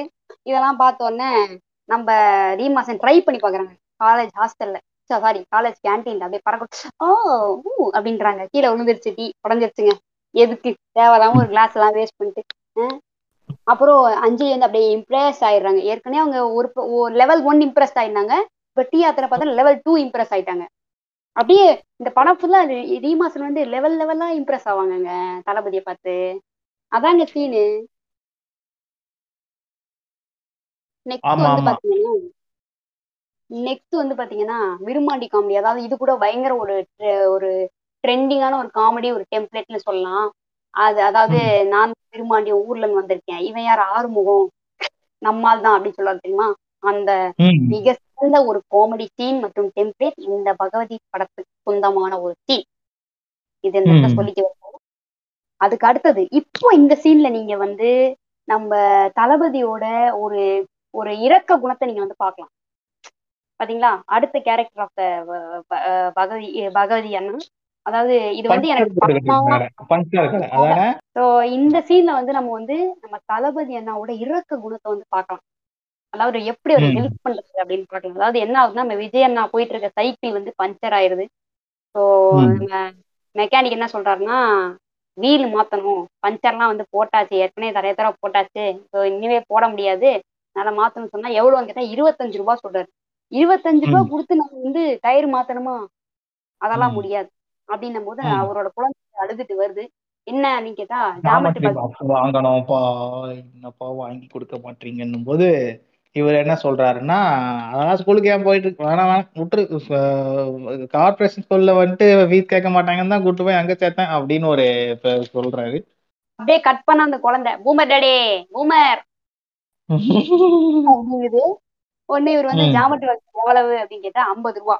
அப்படின்னு இவர். உடனே ஒரு ஐம்பது பாக்கெட்ல எடுத்து போய் ஜாமெட்ரி இத வந்துட்டு ரீமாசன் தூரத்துல இருந்து பாத்துக்கிட்டு இருக்காங்க. What man what man level three of impressed wow ஆமா. ஆர்கஸ்மிக் அவ்வளவுதான். ஒண்ணு நம்ம ரீமாசன் வந்து என்ன சொல்றாங்க? சைக்கிள்ல நீங்க சர்வீஸ் கூட்டிங்க வாங்க நான் கூட்டிட்டு போறேன். அப்படின்னு சொல்லிட்டு ஸ்கூட்டில ஏத்திக்கிறாங்க. பைக்ல. அப்பதான் நம்ம அந்த சைக்கிள் கடைக்காரன் பார்க்கணும் பகவதி ம், பகவதி ம், ஏன் அதான் கூப்பிடுறாங்கல்ல போ என்ன பண்ண போறேன்? கூட்டு போய் லிஃப்ட் தானே கொடுக்குறேன் எதுக்கு நீ இவ்வளவு ரியாக்ஷன் கொடுக்குற? ஏங்க அது ஒரு கிளிகிழிப்புங்க அதை காட்ட வேணாம் எக்ஸ்பிரஸ் பண்ண வேணாமாங்க கிளிகிழிப்பு எக்ஸ்பிரஸ். பண்றதுக்கு அது ஒரு மெத்தடுங்க அவ்வளவுதான். இவன் சைலண்டா உக்காந்துட்டு போனாதானே அவன் சொன்ன மாதிரியே தடவிட்டு தான் போய்கிட்டு இருப்பாங்க. எல்லா சிறுமிச்சமும் ஸ்கூட்டில பண்றது. எல்லாம். பண்றதுலாம். அஞ்சு ரூபாய் எடுத்து அந்த புள்ள போது வாய் வந்துட்டு முதுகுல உமா உமான்னு கொடுத்துட்டு போமா அதுக்கு அந்த அம்மா வேற எக்ஸ்பிளேஷன் வேற கேட்கும் என்ன பண்றதுன்னு? ஏமா உனக்கு தெரியலையா அவன் என்ன பண்றான்னு? நிஜமா தெரியல. சத்தியம் பண்ணு. இன்னசென்ட்டாக வாழ்ந்து கொண்டிருக்கிறார் ரீமாசன். பயங்கர இன்னசென்ட்டுங்க எங்க விஜயனாவே. இன்னசென்ட் அஞ்சலி அதை. விட இன்னசென்ட்டுங்க ம். அவங்களுக்கு வந்து என்ன நடக்குதுன்னே தெரியாதுங்க. வண்டி ஓட்டும் போது பின்னாடி என்ன நடக்குதுன்னே தெரியாது. அதாவது பகவதி வந்து வண்டியில இருக்காரா? பறந்து பக்கத்து வண்டிக்கு போனாரா? அது கூட தெரியாதுங்க. அவ்வளவு ஒரு. பாவம். அதுக்கப்புறம் வந்து ஒரு. அஞ்சு ரூபாய் எடுத்து எங்கெங்க வைக்க முடியுமோ அங்கங்க வச்சாச்சுங்க. நீங்க விஜய் என்ன பாயிண்ட் ஆஃப் வியூல இருந்து பாருங்க. என்ன மாதிரி இருக்கும்? விஜய் அண்ணா பாயிண்ட் ஆஃப் வியூல விஜய் அண்ணா இன்னொரு இன்னசென்ட் ஓகேங்களா அவர் கையை விட்டு எடுத்துட்டு வரான். ஏங்க விஜய் அண்ணா வந்து எதுக்கு எடுக்கணும்ன்றார்? அவருக்கு அஞ்சு ரூபாய் முக்கியங்க. ஏன்னா ஒரு அட்வான்ஸ் பிரெயினுங்க அப்படிதான் சொல்லுவாரு அடிக்கடி. அட்வான்ஸ் பிரெயின் அப்படின்னு ஆனா நம்ம. அஞ்சலி இந்த ஸ்கோர் பண்ணுவாங்க. பத்து ரூபாய் கொடு. எதுக்கு? பத்து ரூபாய் கொடு. செஃப்ட் கொடுத்ததுக்கு. உடனே இவர் ஒண்ணு இவங்க ஒண்ணு இவங்க அப்படியே டஃப் கொடுக்குறாங்களாம். பத்து ரூபாய் கொடு அப்படின்னு. இவர் ஒண்ணு அஞ்சு ரூபாய் கொடுப்பாரு. ஏங்க அதான் அஞ்சு ரூபாய் ஏற்கனவே உங்ககிட்ட இருக்குல்ல? ஐயோ கேட்டா அட்வான்ஸ் வாருங்க எதுக்குங்க அவர்கிட்ட பேசிட்டு நம்ம? பேசாம அந்த அம்மா வந்தா ஏத்துனியா இறக்கி விட்டியான்னு போயிருக்கான். பேச்சானா எதுக்குங்க? உடனே ஒரு. சாங்குங்க. சூலை மலர்களே அப்படின்னு ஒரு சாங் போட்டுறாங்க ரெண்டு பேரும் போய். இங்க இருந்து சென்னை ஹைகோர்ட்ல இருந்து பாருங்க. இதுல என்னன்னா அவருக்கு படத்துல ஒரு ஆஸ்பெக்ட் இருக்கும் பாட்டுல எல்லாம் ஒரு ஆஸ்பெக்ட் இருக்கும். கண்டிப்பா கண்டிப்பா. ஏங்க ம். செலவு பண்ணிருக்காங்கங்க. பண்ண வேண்டாமா? நீங்க? அது வேற ஏதோ படத்துக்காக ஷூட்டிங் பண்ணாரு போல. அப்படியே இந்த படத்துக்கு சேர்த்து வந்துட்டாரு போல ஃபாரின் லொகேஷன்ல அதனால. டீ கடையில கழுத்துல போட்டு துண்டை வச்சுட்டாங்க அவர் ஆட முடியும் பாருல என்னங்க பேசுறீங்க நீங்க? போட்டு ஆடினா சிரிப்பா இருக்கும். ஸோ அடுத்ததுக்கு அப்புறம் பாத்தீங்கன்னா ஒரு மார்க்கெட்ல ஒரு சீன் வருது. இது ரொம்ப இம்பார்ட்டன்டான சீனு இதுவும் ஒரு வகையான குறியீடு தான். அதாவது என்ன ஆகுதுன்னு பாத்தீங்கன்னா இவர் வந்து போயிட்டு அஹ், காய்கறிக்காரங்கன்ட்ட கொஞ்சம் வம்பு பண்றாருங்க. தங்கம் கொடு தக்காளி கொடு தக்காளத்தி கொடு அப்படின்னு ஃபோன் பண்ணிருக்காரு. அந்த காமெடி வந்து சொல்லிக்கிற மாதிரி நல்ல காமெடி நல்லா இருக்கும். காமெடி சீக்வன்ஸ் எடுத்துக்கலாம். நல்லா இருக்கும். ஸோ அதுக்கப்புறம் பாத்தீங்கன்னா ஜாங் ஜாங் நம்ம கங்காவோட என்ட்ரி யாரு கங்கா அப்படின்னு பாத்தீங்கன்னா எம்பி சிங்கமுத்து யாரு எம்பி சிங்கமுத்துன்னு பாத்தீங்கன்னா எம்பி ஈஸ்வர பாண்டியனோட பரம எதிரி. சரி இப்ப வாங்க கங்கா கிட்ட போவோம். கங்கா வந்து எதுக்குன்னா சிங்கமுத்து ஐயாவோட பொதுக்கூட்டம் போடுறோம் டொனேஷன் எடு அப்படின்றாரு. இந்த இடத்துல வந்துட்டு ஒரு டெம்ப்ளேட் அப்படியே இந்த கோபி சுதாகர் சொல்ற மாதிரி காசுக்கிட்டு காசு காசுக்கிட்டு காசு காசுக்கிட்டு அப்படின்னு அந்த மாதிரி அந்த டெம்ப்ளேட் அப்படியே நடுவுல இன்சர்ட் பண்ணிட்டா கரெக்டா இருந்திருக்கும். அதாவது நம்ம விஜயண்ணாட்ட வந்து நீ காசு குடிக்கிற நடக்குமா? ஏற்கனவே நம்ம விஜயண்ணா வந்து ரொம்ப சிக்கனவாதியா இருக்காரு. நீ அவர்கிட்ட போயிட்டு வந்து நான் மீட்டிங் போட போறேன். தலைவருக்கு மீட்டிங் போட போறேன். காசு கொடுங்கன்னு நம்ம விஜயண்ணாக்கு வந்து அப்படியே ட்ரிகர் ஆயிருவாரு. உண்மையுமா கண்ணில் ரெட் லைட் வந்துடும் வந்த உடனே அவர் அப்படியே பயங்கரமா ஃபைட் போடுவார். ஃபைட் போட்டு அப்படி கங்காலாம் அப்படியே அடிச்சிருவாரு. அடிச்ச உடனே நம்ம. சிங்கமுத்து இன்ஃபர்மேஷன் போயிடும் சிங்கமுத்து வந்து நம்ம இளவரசு. அவர் தான் வந்து நம்ம எம்பி சிங்கமுத்தா வராரு. அவர் வந்து அவர்கிட்ட போய் சொல்றாங்க. இந்த மாதிரி நம்ம ஆளுங்களும் ஒருத்த மார்க்கெட்ல அடிச்சு போட்டானோ? அப்படின்னு சொல்றாங்களாம். சொன்னோடனே யாரு? ஈஸ்வர பண்ணினாலா அப்படின்னு இல்ல இதெல்லாம் பயங்கரமா ஒரு டைலாக் இருக்கு. என்ன தெரியுமா? சொல்லுங்க. எதிரியா இருந்தா உண்டு அமிச்சிருப்பேன். இவன் துரோகிடா நான் தான் கொல்லணும் அப்படின்னு. இந்த மாதிரியான பயங்கரமான ரெக்கார்டிங் வந்துட்டு நான் படத்தை பார்த்த உடனே பண்றதுனால ஒவ்வொரு டைலாக்கும் மைண்ட்லயே நிக்குதுங்க. அதனாலதான் வேற ஒண்ணும் இல்ல. நிக்கணும் இல்லைங்க. அப்படி எழுதியிருக்காருங்கல்ல இந்த மாதிரிலாம் பயங்கரமா ஃபன் அவரு. உடனே அவர் வந்து பப்ளிக்கா யார் அது பார்க்கணும் அப்படின்னு நினைக்கிறாரு. உடனே சரி ஓகே இதை அப்படியே ஸ்டாப் பண்ணிட்டு அடுத்த சீனுக்கு போயிடுறாங்க. யாருக்குன்னா நம்ம ரொம்ப நேரமா நம்ம டாக்டர் தம்பி இருக்கா அப்படி அவர் என்ன பண்றாருன்னே கேட்கலையே அப்படின்னு நம்ம யோசிப்போம். நம்ம டாக்டர் தம்பி வந்து இருக்காரு. நம்ம டாக்டர் தம்பி அவர் கேர்ள் ஃப்ரெண்ட் வந்து ஏமாத்தி கூட்டிட்டு போறாங்க. எங்கன்னா எவ்வளவு நேரம் உங்க அவுட்டிங் வா வான்னு கூப்பிட்டுட்டே இருக்கேன் நீ ஒருத்தரையாவது வந்திருக்கியா? அதான் உங்க அண்ணனுக்கு ஆக்சிடென்ட் வச்சு பொய் சொன்னேன் அப்படின்னு சொல்லிட்டு பிரியா சாண்ட்ரோ கார்ல அவுட்டிங் போறாங்க. இந்த பிரியா யாருன்னு பாத்தீங்கன்னா எம்பி ஈஸ்வர பாண்டியனோட பொண்ணு. ஒரே பொண்ணு. சரிங்களா? இப்ப இந்த இடத்துல என்ன ஆகுதுன்னா நம்ம குணாவும் நம்ம பிரியாவும் லாங் டிரைவ் போறாங்க. அது எங்க ஒரு சைடுல இந்த சீன்ல நடக்கிற குறியீட வந்துட்டு நம்ம ஜெய் சாவும் போது சொல்லுவாரு. ஓகேங்களா? இதுக்கப்புறம் வரும். வந்து நம்ம குணாவுக்கு வந்து பயங்கரமா டென்ஷன் ஆயிருவாருங்க. ஏன்னா உங்க அண்ணன் பேரை யூஸ் பண்ணி நீ வெளியே கூப்பிட்ட எனக்கு நான் எனக்கு நான் கூட பொறுத்துப்பேன். எங்க அண்ணனுக்கு ஏதாவது நான் பொறுத்துக்க மாட்டேன். நீ பகவதிக்கு போய் உடம்பு சேர்த்தேன்னு சொல்லி என்ன கூட்ட பத்தியா? அதனால நான் உனக்கு மன்னிக்கவே மாட்டேன் அப்படின்னு சொல்லுவார் குணா. உடனே பிரியா வந்து சாரிடா சாரி சாரி என்ன? என்கிட்ட பேசு. அப்படின்னு சொல்லுவாங்க. இங்க மழை பெய்யும். அப்படியே காரை சுத்தி பாகு பாமாவும். அவ்வளவுதான் முடிஞ்சிருச்சுங்க. அடுத்த சீன் நம்ம பகவதி நான் அடிக்க சிங்கமுத்து அனுப்புன ஆட்கள் வராங்க. அருவா கம்பம் தூக்கிட்டு ஊ அப்படி வராங்க. வந்து கதவை திறந்து பார்த்தா. பகவதி அண்ணனோட ஏ ஆனந்து! நீ என்ன பண்ற இங்க அப்படின்றாரு. நீயாடா நான் யாரோ நினைச்சிட்டு உன்னைய வெட்ட அருவாலாம் எடுத்துட்டு வந்தோம் அப்படின்னு சொல்லிட்டு பார்த்தா அவங்கெல்லாம் கூப்பிட்டு வெங்காயம் வெட்ட வச்சு சாம்பார் கிண்டி சாப்பாடு போட்டுக்கிட்டு பாருங்க. எல்லா அடிக்க வந்தவங்க அப்படியே கண்ணுலாம் அழு அப்படியே கலங்கி எங்க அம்மா அப்பாவோடய நல்லா கவனிக்கிறீங்கன்னே சொல்லி அண்ணாக்கு ஒரு ஓக்க போட்டுட்டு அப்படியே ஃபன் பண்ணி சாப்பிடுறதுல என்னங்க இருக்கு? சாப்பிடுங்க. ஏண்டா வெட்ட வந்தாண்டா உன்ன மயிறு. அதெல்லாம் எனக்கு தெரியாதுங்க. இதுல விஜய் அண்ணாவோட பெருந்தன்மையான மனசை பார்க்கலாங்க. எப்படி? இன்னொரு. கேரக்டர் காமிக்கல வெட்ட வந்தாலும் நான் விருந்து வைப்பேங்க. அந்த மாதிரி அவர். சாப்பாடு போட்டு அனுப்புறாரு நீட்டா அனுப்புறாரு. அனுப்பிச்சதும் அடுத்தது போயிட்டு நம்ம ஆனந்த் போயிட்டு சிங்கமுத்து சொல்றாரு. அவன் என் ஃப்ரெண்டுங்க அப்படின்றாரு. சரி ஓகே. அப்புறம் பாத்துக்கலாம் இவன் நம்ம பக்கம் வருவானா? அப்படின்னு கேக்குறாரு. இல்லைங்க அதெல்லாம் வாய்ப்பு இல்லைங்க. அப்படின்ற இப்போ நெக்ஸ்ட் வந்து என்னன்னா இந்த காலேஜ் ஃபெஸ்ட் ஒன்று நடக்கும். அந்த காலேஜ் ஃபெஸ்ட்ல இவரு அந்த அண்ணன் தம்பி சாங்க கூப்பிடுறது அதெல்லாம் விடுங்க. ஓகேங்களா? அதெல்லாம் நார்மலா நடக்கிற அப்படியே தூவி விட்ற கிரிஞ்சு ஓகேங்களா? இப்போ நெக்ஸ்ட் என்னன்னா பாத்ரூம் போவாரு ஜெய். பாத்ரூம் போகும்போதே அங்கேருந்து சைட்ல இருந்து ஒரு மூணு பேர் தடியா டப்பு டிப்பு டப்பு டிப்புன்னு உள்ள போவானுங்க. போயிட்டு சப்பு சிப்புன்னு அரைஞ்சு பாத்ரூம்ல தள்ளி விட்டு சாத்திடுவானுங்க. இவருக்கு தோணிக்கிட்டே இருக்கும். அவர் அண்ணா அப்படின்னு கத்தும் போது இங்க இவருக்கு பொங்கும். அப்படி என்னடா எதுமோ சரியில்லையே. பேட் வைப்ஸா இருக்கு. அப்படின்னு ஏந்து போவாரு. ஏந்து போகும்போது பாப்பாரு குணா! அப்படின்னு கத்திட்டு ஹாஸ்பிட்டல் அதான். ஏன்னா அது மெடிக்கல் காலேஜ் இல்ல. அப்படியே அங்கேயே வச்சு ட்ரீட்மெண்ட் பாத்துருவாங்க. அங்கேயே வச்சு வந்து நம்ம ஜெய் வந்து கன்ஃபஸ் பண்றாரு அண்ணா கிட்ட. அண்ணா நான் பொண்ணை விரும்புறேன். அந்த பொண்ணு வந்து. இந்த ஈஸ்வரன் என்னோட பொண்ணு. அதான் அடியாரெல்லாம் சேர்ந்து ம். அடிச்சு விட்டாங்க அப்படின்றாரு. உடனே என்ன பண்றாருன்னா நம்ம பகவதி என்ன ஈஸ்வர பண்ண பார்க்க போறாரு.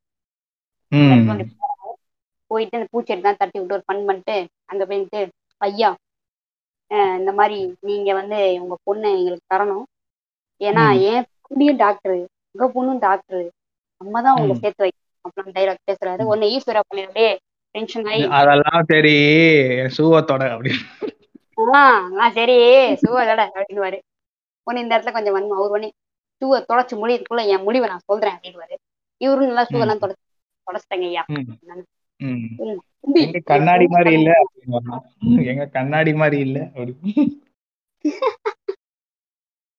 உடனே அவர் சொல்றாரு நான் உன் தம்பிய என் பொண்ணு கல்யாணம் பண்ண உன் தம்பி செத்து போயிடுவான்டா அந்த இடத்துல குறியீடு வைக்கிறாரு அவரு.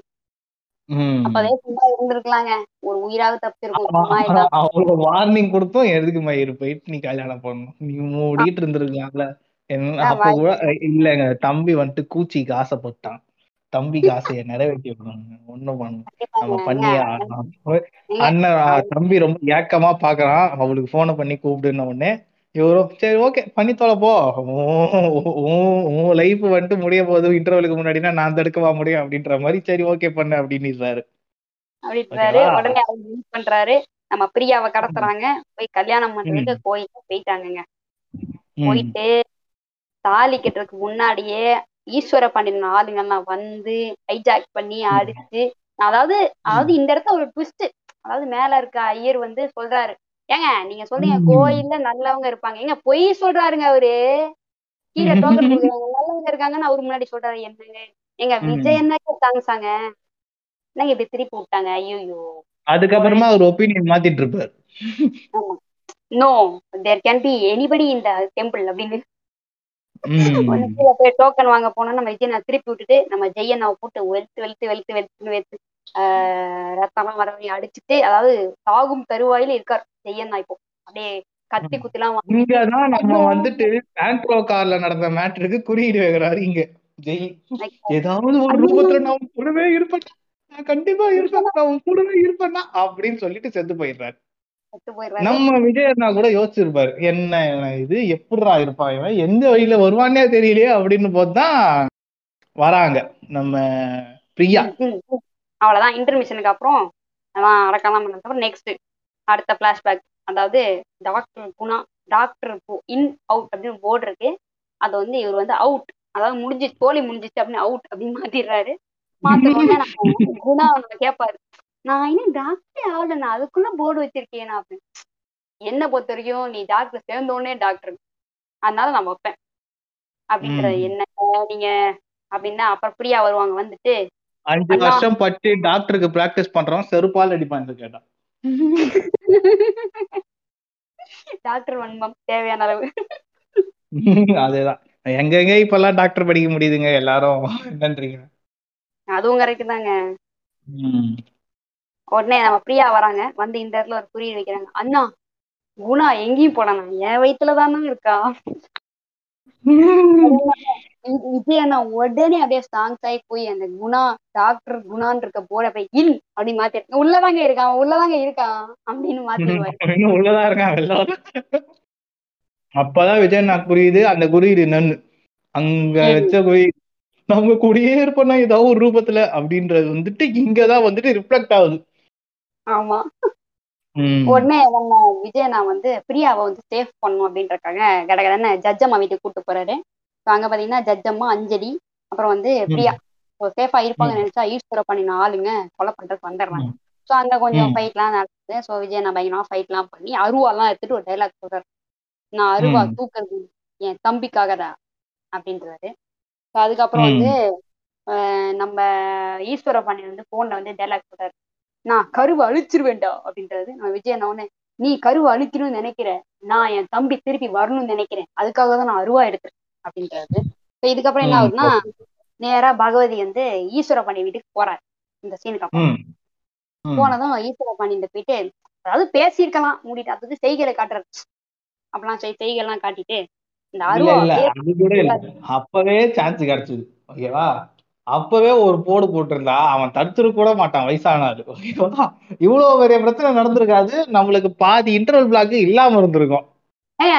எண்டுன்னு போட்டு படத்தை முடிச்சிருக்காங்க. நீங்க வேற எண்டுன்னு போட்டு படத்தை அங்கேயே முடிச்சிருந்தா நம்ம இப்ப வந்துட்டு அடுத்த இன்டர்வல் பிளாக் அடுப்புறமா நடக்க போற கோர சம்பவத்தெல்லாம் பத்தி பேசாம இருந்திருப்போம். கண்டிப்பா. அவரு போயிட்டு என்ன பண்ணுவாரு? நம்ம அருவா அப்படியே அப்படியே ஏர்ல தரக் தரக் தரக் தரக் அப்படியே அந்த இடத்துல ஒரு விஎஃப்எக்ஸ் அப்படியே அருவா சுத்தம். அதெல்லாம் சுத்தணும்னு ஈஸ்வர் ஒரு டைலாக் சொல்லுவாருங்க. டேய் நீ யாரா குடி பையன். நான் பத்து வருஷம் ஜெயில் வாழ்க்கை வாழ்ந்துருக்கேன் இருபது வருஷமா ரவுடி வாழ்க்கை வாழ்ந்துருக்கேன் நாற்பது வருஷமா அரசியல்ல இருந்திருக்கேன். நீ யாரா. சின்ன பையன் அப்படின்னு வரும் ஏங்க எனக்கு புரியலங்க. பார்த்தா என்ன ஒரு அறுபது வயசு இருக்குமா. பத்து வருஷம் ஜெயில்ல இருந்தாங்கன்னா இருபது வருஷம் ரவுடியா இருந்தாங்கன்னா நாற்பது வருஷம் அரசியல் இடிக்குதே. இல்ல. அவரு பிறந்த உடனே போயிட்டாருங்க உள்ள. அப்படியே ம் அவர் வந்துட்டு ஜெயில தான் பிறந்தாரு அப்படிதாங்க இருக்குது அவன் பேசுறது. வந்தோடனே பகவதி என்ன பண்றாரு? போய் சிங்கமுத்திர போய் ஜாயின் பண்ணிடுறாரு. அசிஸ்டண்டா ம். அசிஸ்டண்டா இல்லைங்க டானாவே ஜாயின் ஜாயின் பண்ணும்போது டானுங்க. கீழ இருக்கவங்கலாம் யோசிப்பா டேய் என்னடா பண்றீங்க? நான் இத்தனை நாளா கஷ்டப்பட்டதா அவன் மட்டும் தூக்கி சாப்பிட்டா எல்லாத்தையும் அப்படின்ற மாதிரி ஒருத்தர் டைலாக் பேசுவான். ஆனா அதெல்லாம் வரல. ஏன்னா எல்லாரும் சிங்கமுத்துக்கு விசுவாசியா இருக்காங்க. கண்டிப்பா. நான் நான் பத்து வருஷமா போயிட்டு வச்சுட்டு இருக்கேன் என்னதான் விட்டாங்க. திடீர் நேத்து வந்த பகவதி இன்னைக்கு டானுங்க எப்படிங்க? அப்படின்னு பாத்துட்டு இருக்கானுங்க. So, ஃபர்ஸ்ட் ஹாஃப்ல கங்கா வடிச்ச பகவதி செகண்ட் ஹாஃப்ல. கங்காவாலே ட்ரெயின் ஆகுறது. எப்படிங்க இது. நம்ம கங்கா வந்து அப்படியே. ஷூட் ட்ரெயின் பண்றாரு. டம்மா டம்மால் ம். அப்படியே எல்லாம் வச்சு அப்படியே ஃபிளைட் அதாவது ஃபர்ஸ்ட் ஃபர்ஸ்ட் சீன்ல எப்படி நம்ம விஜய் நான் பறந்து பறந்து ஷூட் பண்ணாருன்னு பாத்தீங்கன்னா அது காரணம் கங்கா. ஏன்னா ட்ரெயின் ஆமா. பண்ணது கங்கா இவர்தான் வந்து பறந்து பறந்து ஷூட் பண்ணி ட்ரைனிங் கொடுத்தவர். ட்ரைனிங் கொடுத்தவர். கடைசியில அவரும் க்ளோஸ் பண்றாங்க வேற கதை. அதுக்கப்புறம் என்ன பண்றாருன்னா ரவுடிசம் பண்றாரு. யாரு? பகவதி அண்ணா. ஆனா நீ பாவம்னு நினைச்சேன்னா திடீர்னு ரவுடிசம் தான் இறங்கிட்ட. ஆ, ஒரு ரவுடிசம் பண்ணுவார்ல. ஏன்னா ஒரு தளபதி. ரவுடிசம் பண்ணிட்டு அவரு இல்லைங்க எனக்கு புரியலங்க. உனக்கு ப்ரா உனக்கும் ஈஸ்வர பண்ணிருக்கு ப்ராப்ளம்னா நீங்க ரெண்டு பேர் திட்டுக்கு அதுக்கு இருக்க ரவுடிசம் ஆகி போறவரெல்லாம் வெட்டிட்டு இருக்க? அவர் பண்ணுவாரு. ஏன்னா அவர் விஜய்னா. கெரியர் growth பாப்பாரு. ஏன்னா ஒரு விஜயம் தான் நெக்ஸ்ட் என்னன்னு பாத்தீங்கன்னா நம்ம பிரியா வந்து மாசமா இருக்காங்க இல்லையா? அவங்களுக்கு. வந்து நம்ம வந்து ஒரு ஸ்கேன் பண்ணும். நான் குழந்தை இருக்க வயித்துல ஸ்கேன் பண்ணோன்னே இந்த இடத்துல ஒண்ணு வருது. நீங்க வந்து நாங்க வந்து குழந்தை ஆனா பொண்ணான்னு தெரிஞ்சுக்க முடியுமா? அப்படின்னு கேட்டோன்னா நான் விஜய் நான் சொல்றது இல்லங்க. அது கண்டிப்பா பையன் தான் இப்ப கண்டிப்பா பையன். தான் பொண்ணா இருந்தா விஷம் வச்சிருவேன். ஏன்னா அது என் தம்பி அப்படின்றாரு ம் ஏன்னா அது என் தம்பி. அவன் அவன் தான் வருவான். அவன் பையன் தான். திடீர்னு சர்ப்ரைஸ் மொத பக்கர்னு பொண்ணு வந்துருமா. ஓகேவா பொண்ணு வந்த உடனே எங்க இந்த கள்ளிப்பால் எடு வாயில ஊத்தி இல்லங்க அவரு மாத்திருவாருங்க எல்லாத்தையும். அவரு அவருன்னு அவர் சொல்லிட்டாருங்கல்ல பையன் தாங்க பிறக்கும். காஸ்டியூம் அதாவது நீங்க ரவுடிசம் ஆயிட்டானே காஸ்டியூம் எல்லாம் மாத்திரணுங்க. ஜீன் ஜாக்கெட் தான் போட்டுன்னு வருவாரு. அதுவும் ஒரு ஒரு சீன்ல ஒரு ஒரு கலர்ல போட்டு வருவாரு. கண்ணாடி போடுவாரு திடீர்னு லேப்டாப் எடுப்பாரு. திடீர்னு லேப்டாப் எடுப்பாரு. ஐடி இன்ஜினியர் ஆயிடுவாரு பொடிர வண்டி ஓட்டுவாரு. ID ID. அதான் அதேதான் அதேதான். திடீர்னு ஐடி எம்ப்ளாயி மாதிரி இந்த சீன் தான். இந்த சீன்ல கரெக்டா வடி வடிவேல்கிட்ட வந்துட்டு ரீமாசன் கேட்பாங்க இந்த மாதிரி அவர் அவரை கரெக்ட் பண்ற மாதிரி ஏதாவது ஒரு ஐடியா கொடு அப்படின்ன உடனே வடிவேல் தேடி முடிச்சு போய் வயகரா மாத்திரம் வாங்கிட்டு வருவாரு. வாயின் வந்து கொடுக்கும்போது அவர் வந்துட்டு என்னமோ சீரியஸா உட்காந்து கோடிங் பண்ணிக்கிட்டு இருக்க மாதிரி லேப்டாப் உட்காந்து தட்டிக்கிட்டு இருப்பாரு. என்னடா பண்ற நீ லேப்டாப் ரவுடிடா ரவுடிக்கும் லேப்டாப் என்னடா சம்பந்தம்? ஏன்டா இப்படி பண்றன்ற மாதிரி இருக்கும். இருக்குங்க. ஏன்னா அது விஜயன் தான் ஏன்னா அது விஷயம் தான் ரைட் ஓகே இந்த படத்துல நம்ம பாகவதி பாகவதி பாகவதி. இல்லங்க. அவரு வந்துட்டு ரொம்ப ஆர்கனைஸ்டா ரவுடிசம் பண்றாரு. ஓகேங்களா? அதாவது எக்ஸல் ஷீட்ல போட்டு என்னைக்கு எவனை தூக்கலாம் போட்டு. ஆமா. கடைசியில ப்ராஜெக்ட் எண்டு பண்ணிடுவாரு அவ்வளவுதான் ப்ராஜெக்ட் என்னன்னா ஈஸ்வர பாண்டியன் மார் டெட்டு அவ்வளவுதான். அவ்வளவுதான் ஆர்கனைஸ்டான ரவுடி விஜயன். ரொம்ப ஆர்கனைஸ்டான ரவுடி. என்ன பண்றாரு பயம் வந்து சிங்கமுத்து கிட்ட பேசுறாரு என்ன? நீ அவனுக்கு சப்போர்ட் பண்றியா? அப்படி பேசணும்னா சிங்கமுத்து சொல்றாரு. அவன் வந்து அவனெல்லாம் நிறுத்த முடியாது. அப்படிலாம் பேசுறாரு. ஸோ. இதுக்கப்புறம் வந்து இது எப்படி திரும்புது? அப்படின்றத பின்னாடி பார்க்கலாம் சரிங்களா? என்ன ஆகுதுன்னா அஞ்சலியை அவன் வந்து அந்த ஸ்லாங் தான் ஈஸ்வர பாண்டியன் ஸ்லாங் தான். அவன் நேத்து வந்த பையன். அவனை வச்சுக்கிட்டு என்ன பண்ற நீ? அப்படின்ற மாதிரி ஒரு மாதிரி செமையா பேசுவாரு. அவர் சூப்பர் ஆக்டருங்க ஆஷிஷ்ங்க அவர் பேரு. ஆஷிஷ் ம். அவர் பேரு. சூப்பர் ஆக்டர் அவரு. அவர் கூப்பிட்டு வந்து ஈஸ்வர பண்ணின்னு பிரிண்ட் பண்ணி வச்சிருப்பாங்க படத்துல. அதுக்கப்புறம் பாத்தீங்கன்னா நம்ம வில்லன் ஹீரோ ரோல் வந்துட்டு அப்படியே அப்பா பையன் ரோலா கில்லில மாறுறாங்க. அடே ஆச்சரிய குறின்ற மாதிரி. அடடே நம்ம ஆஷிஷ் அப்படிதான் இருக்கும் பாக்க நான் வந்து பாத்தீங்கன்னா ஒரு சீரியஸான சீனுங்க குடிசெல்லாம் வந்து எரிஞ்சிடுச்சு சரியா? என்னன்னு சொல்றாங்கன்னா ஆரம்பத்துல சொன்ன ரெஃபரன்ஸ் சிஎம் ரெஃபரன்ஸ் ஓகேங்களா. அது வந்து. இந்த இடத்துல வந்து அது அப்ளை ஆகும். என்னன்னா திடீர்னு வந்துட்டு சிஎம் விசிட் வரும்போது இவரு எல்லா சிஎம்கே முன்னாடி இவரு சாப்பாடு கொடுத்துக்கிட்டு இருப்பாரு. எதுக்குங்க தேங்க்ஸ் எல்லாம் சொல்றீங்க? அப்படின்னு விஜய் அண்ணா கேட்கும்போது சிஎம் வந்துட்டு அந்த இடத்துல சொல்லுவாரு நான் செய்ய வேண்டிய வேலையை நீ செய்றியேப்பா. அதுக்கு தான்ப்பா தேங்க்ஸ் அப்படின்னு அது மட்டும் இல்ல அவர் சிஎம்க்கு தெரிஞ்சிருக்கும். இது விஜய் அண்ணா ஓகேவா? ஏன்னா அன்னைக்கு ஒரு நாள் அன்னைக்கு மிடிப்பட்டு ஒருத்த சத் சாவ ட்ரை ட்ரையா நானே போலீஸ் கிட்ட அவன் அவனை நம்ம காப்பாத்தி விட்டோமே அப்படின்ற மாதிரி சிஎம்க்கு தெரியும். ஏன்னா சிஎம்க்கு வேற வேலை மயிரே இல்லைல்ல அதுக்கப்புறமா போயிட்டு தூங்கிடுவார்ல ஒரு சிஎம்க்கு பகவதி தவிர யாரையுமே தெரியாதுங்க. ஈஸ்வர. உங்களுக்குலாம் தெரியும் நீங்க வேற. ம் ஈஸ்வர பாண்டியன் எம்பி அவரை தெரியாது. தெரியாது. மாஸ்டர் அவருக்கு தெரியும். அது அவருக்கு தெரியும். உடனே என்ன ஆகுதுன்னா ஸோ என்ன ஆகுது? இப்போ ஒரு சீன் வருது. இது ரொம்ப இம்பார்ட்டண்டான ஒரு சீனு இப்போ என்ன ஆகுதுன்னா நம்ம பிரியா வந்து அவங்க அம்மாவை பார்க்கணும்னு சொல்லி அஞ்சலி வந்து வெளியே கூட்டிட்டு போறாங்க. ஸோ. பிரியா பிரியாவோட அம்மா ஸோ அஞ்சலி மூணு பேரும் ஒரு கடைக்கு போறாங்க. ஸோ அந்த இடத்துல வந்து பாத்தீங்கன்னா நம்ம சீரோ டைப் ரவுடி இருக்காரு இல்லையா? அவர் வந்து வராரு. இந்த போட்டோ கொடுத்து ஐயா தேட சொல்லியிருக்காரு ஐயா பொண்ணு. அப்படின்னு சொல்லி தேடிட்டு இருக்காங்க எல்லாரும். தேடிட்டு இருக்கும்போது. வந்து சென்ட் வாங்க திரும்புறாரு. அப்படியே உடனே எப்படின்னே தெரியலங்க அவரு. டப்புன்னு இங்கிலீஷ்ல தான் பேசுறாருங்க. நம்ம நினைப்போம். இந்த சீன் ஃபுல்லாவே ட்விஸ்ட் தான். ஓகேவா நம்ம பார்த்துக்கிட்டே இருப்போம். ஓகேவா பார்த்துட்டே இருக்கும்போது திடீர்னு ஐயோ இப்ப பாத்துருவானா இப்ப பாத்துருவானான்ற மாதிரி இருக்கும். ஆனா அவன் பார்க்கவே மாட்டான். தற்கூரி மாதிரி போயினே இருப்பான். ஓகேவா அதுக்கப்புறமா ஸ்ப்ரே வாங்குற இடத்துல ஸ்ப்ரே வாங்குற இடத்துல தாண்டி போவாங்க. அப்பவும் பார்க்க. மாட்டான். ஒருத்தன் கை காட்டி காட்டுவான். அங்க பாருங்க அப்படின்னு. பார்த்தா அது வேற யாரோ ஒரு ஆளு. அதுக்கப்புறமா வெளியே வந்து அப்பயாவது பாப்பான்னு பார்த்தா மாஸ்க் போட்டுட்டு இருப்பாங்க என்னடா ஒருத்தன் எத்தனை எத்தனை ஒரு இடத்துல? அப்படின்னு பார்க்கும்போதுதான் மாட்டிக்கிறாங்க. பகவதிக்கு இது தெரியறதுக்குள்ள சீக்கிரமா பிரியா வீட்டுக்கு கூட்டு போயிடணும். அப்படின்னு போது அவனுக்கு கண்ணு நல்லா தெரியுதோ இல்லையோ காது நல்லா சார்பா கேட்கும் போல டக்குன்னு திரும்பிடுறான். உடனே பாகவதி வரார் விஜய் நான் வந்து அது நிறுத்துறாரு நிறுத்திட்டு அஞ்சலியை ஒரு பலார். எனக்கு இந்த இடத்துல இன்னொரு விஷயங்க. அவன் அந்த அந்த வந்த இல்ல இல்ல. அவன் அஞ்சலி அடிச்சான் ஒரு இ- இதுல அடிச்சான். ஓகே ஓகேவா? ஏன்டி மாதிரி வெளில கூட்டு வந்தா இவ்வளவு டேஞ்சர் இருக்குது அப்படின்ற மாதிரி அடிச்சிட்டான் ஓகேவா? ஆனா அதை ஜஸ்டிஃபை பண்ணுவான் பாத்தியா பின்னாடி? நான் இந்த மாதிரி பண்ணிட்டேன் இதனால தான் நான் வந்துட்டு அடிச்சிட்டேன். சாரி கேட்க மாட்டான். ஜஸ்டிஃபை பண்ணுவான் ஏன் அடிச்சான்னு. போற போக்குல கொஞ்சம் டொமஸ்டிக் வயலன்ஸ் போட்டு தாக்கு போட்டுருவாரு கொஞ்சம் வன்மம். கேர்ள் ஃப்ரெண்ட் அடிக்கலாம் தெரியுமா? ஃப்ரெண்ட்ஸ் அப்படின்னு வரவரு உடனே என்ன ஆகுதுன்னா எனக்கு இன்னொரு விஷயம் இந்த ரவுடி கிட்ட தாங்க அவர் வந்து ரொம்ப படுத்த ரவுடிங்க அவரு. பாம் வைக்கிறாரு அடியும் அடிக்கிறாரு இங்கிலீஷ்ல பேச do you have any flavors in this perfume? அப்படின்றாரு. வாவ் மேன் அப்படின்னு சொல்லிட்டு ரீமாசன் அவர்கிட்ட இம்ப்ரெஸ் ஆயிருந்தா கூட ஓகேங்க. பகவதி கிட்ட இம்ப்ரெஸ் ஆயிருக்காருங்க. ஸோ என்ன பண்ணுவாருன்னா நெக்ஸ்ட் வந்து இப்போ சீமந்தத்துக்கு வந்து ஈஸ்வர பாண்டியனை அவர் இன்வைட் பண்ண போறார். As a father of the Priya invite பண்ணும் அப்படின்ட்டு போவாரு. ஸோ அங்க வந்து பாத்தீங்கன்னா அதுக்கு முன்னாடி ஈஸ்வர பாண்டியன் வந்து நம்ம விஜய் நம்ம க்ளோஸ் பண்ண பிளான்லாம் போட்டுட்டு வண்டி நம்பர் சொல்லி அனுப்பிச்சாரு. அதாவது சும்மா வண்டியில TN zero nine W four five சிக்ஸ்ல வந்து பகவதி வருவான் நீ வந்து ஸ்னைப் ஷாட் போட்டு கொண்டுரு அப்படின்னு சொல்லிட்டு அனுப்பிச்சாலும் நம்ம வில்ல வந்து காருகளை பத்துட்டு பாரு அப்படியே ஸ்னைப்பர்லாம் வச்சுன்னு ஃபோர் ஃபைவ் சிக்ஸ் நம்பர் அவருக்கு தெரியாத ஒரு ட்விஸ்ட் என்னன்னா விஜய் என்ன பத்து கார்ல சரு சரு சரு சருன்னு போவார். ஒரே வண்டி ஒரே நம்பர் அவன் முன்னாடி சொன்ன மாதிரியே அவர் வந்துட்டு லீஸ் எடுத்திருக்காரு போல மொத்தமா. அந்த என்ன சுமோ வண்டியவே சுமோ கம்பெனியே லீஸ் எடுத்துட்டாரு போல. அப்படியே மேனுஃபேக்சர் பண்ணி ஒரு வீட்டுக்கு அமிச்சிட்டே இருப்பாங்க காரு. அதுவும் எல்லாம் ஒரே நம்பர்ல கேட்டா வந்து கன்ஃபியூஸ் பண்றாராம். இல்லனா ஓகே நெக்ஸ்ட் சீன் பாத்தீங்கன்னா இதே பத்து சும்மா வண்டியில ஈஸ்வரன் பண்ணிக்கிட்டே நம்ம பகவதி போறாரு. அப்படியே சரக் சரக் சரக்குன்னு அதை பத்து வண்டி சுத்திட்டு இருக்கோம்.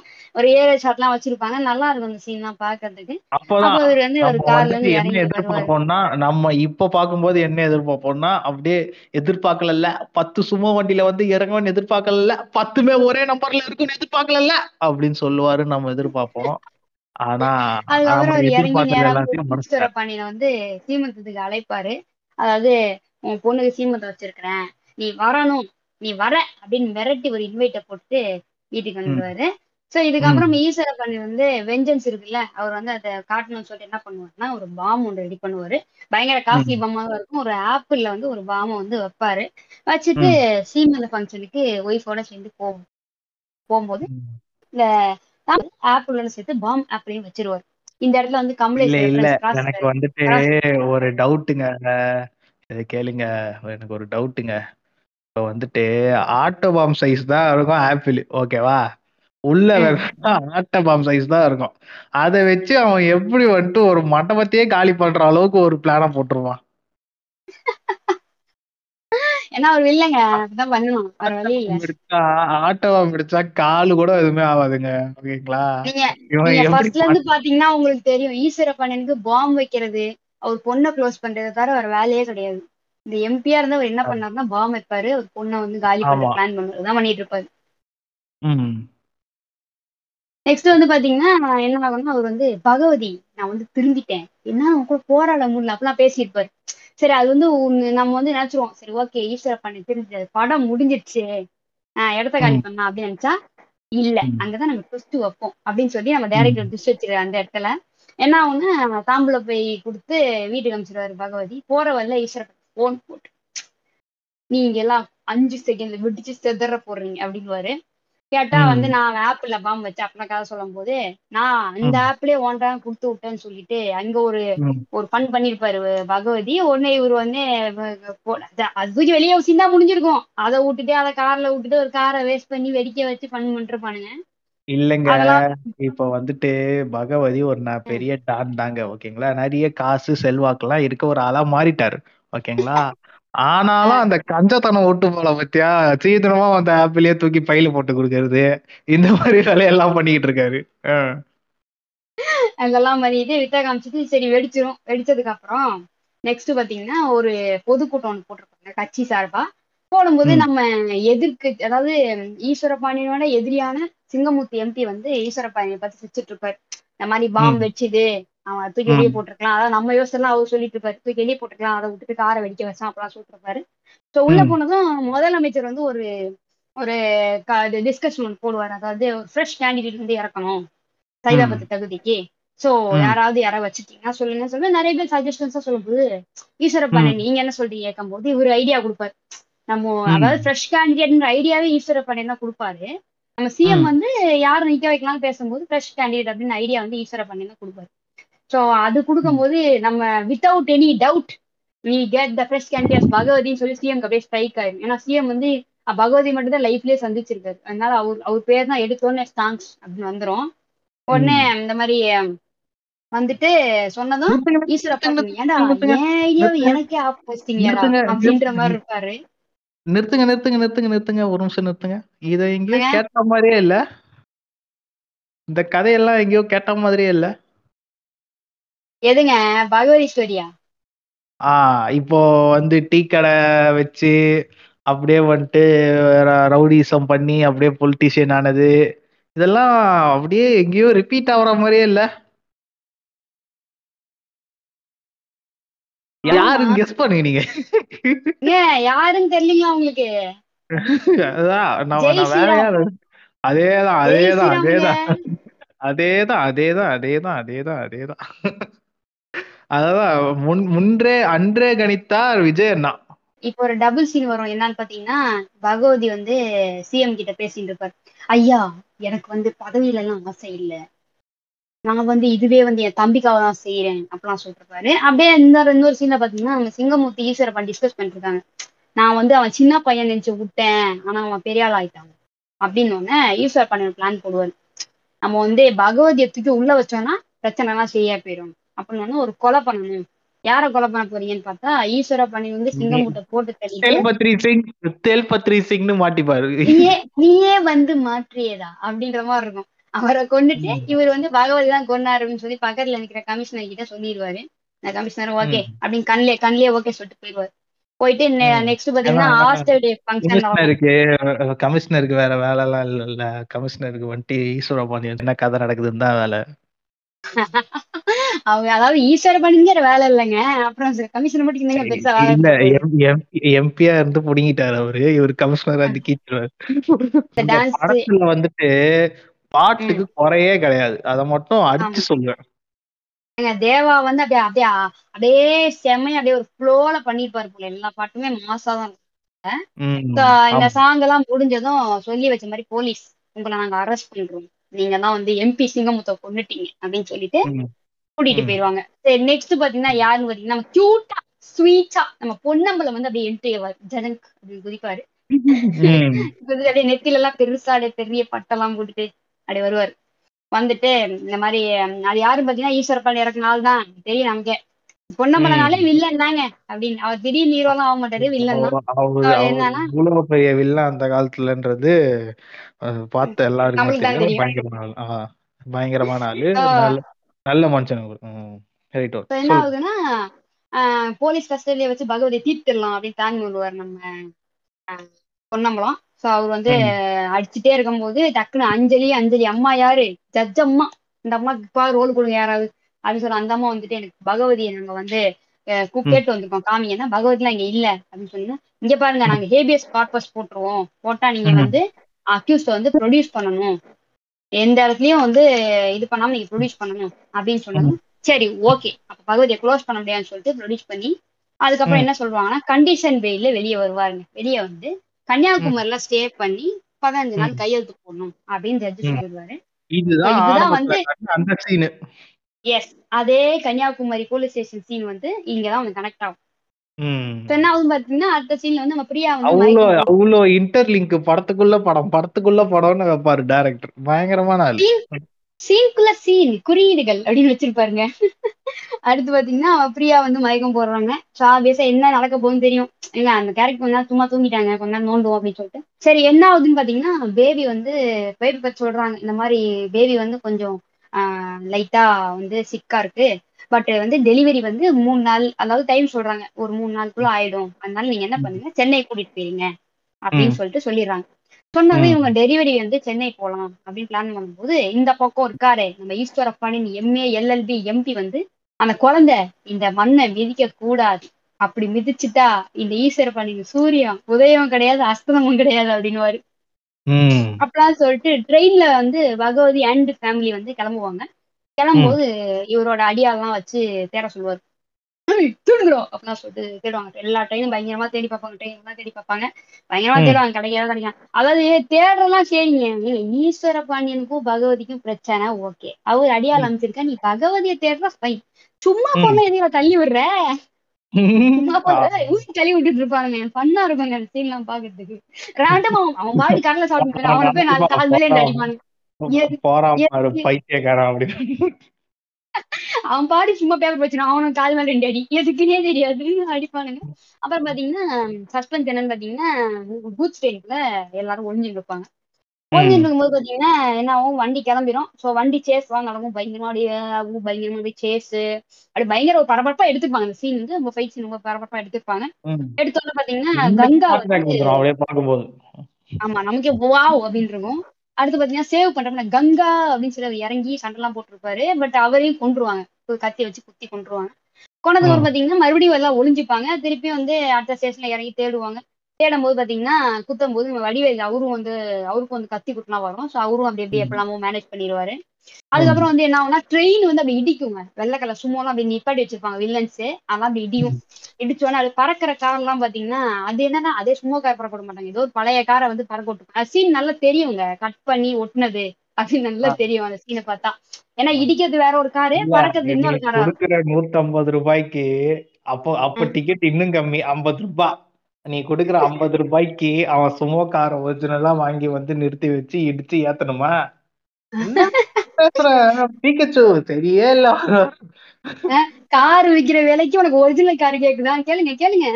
அதேதான் அதேதான் கேக்குறேன். அப்புறம் எவன் டாக்ஸ் கட்டுறது? எவன் டாக்ஸ் கட்டுறது? ஏய் இல்ல இல்ல நீ எங்க எடுத்துட்டு போறேன்னு தெரியுது. வந்து அணிலாண்டிங்க எல்லாம் எங்க டிக்கிய கடிக்கிறதுக்கு பிளான் பண்றீங்க. நீ ஸோ அந்த மாதிரி வந்து பழைய காரெல்லாம் பறக்க விட்டு ஃபன் பண்ணிருப்பானுங்க அதுக்கப்புறம் பாத்தீங்கன்னா ட்ரெயின்ல அப்படியே ட்ரெயின் அப்படியே தலைக்குள்ளதான் போகும் அப்படியே டெமால் டிமில் அப்படியே அடிச்சு ஃபன்னாக இருக்கும். அதாவது நம்ம விஜய் வந்து எவ்வளோ ட்ரெயின் பண்ணி ட்ரெயின் ஆயிருப்பாருன்னு பாத்தீங்கன்னா அப்படியே ஓடுற ட்ரெயின்ல ரெண்டு கையில மெஷின் கண்ணி சுற்றிட்டு இருப்பாரு. அப்புறம் வந்துட்டு பிரியா வந்து அப்படியே வெயிட் லிஃப்ட் வெயிட் லிஃப்ட் தூக்கு நடு தூக்கி வச்சு அப்படியே அப்படியே ஓடுற ட்ரெயின்ல அப்படியே மேலேயே நடப்பாரு இந்த மாதிரி இதெல்லாம் காமிச்சிட்டு பறந்துகிட்டே சுடுவாரு. அப்படி அது நம்மளாம் நிக்கிற ட்ரெயின் ட்ரெயினுக்குள்ள வந்து உள்ளேயே வந்து நிக்கிறதுக்கு வந்து கஷ்டப்படுவோம். ஓடிட்டு இருக்கு ட்ரெயின் என்னடா ஷேக் ஆயிட்டே இருக்குது. அவர் வந்து மேல அப்படியே நின்று ட்ரெயின் மேல.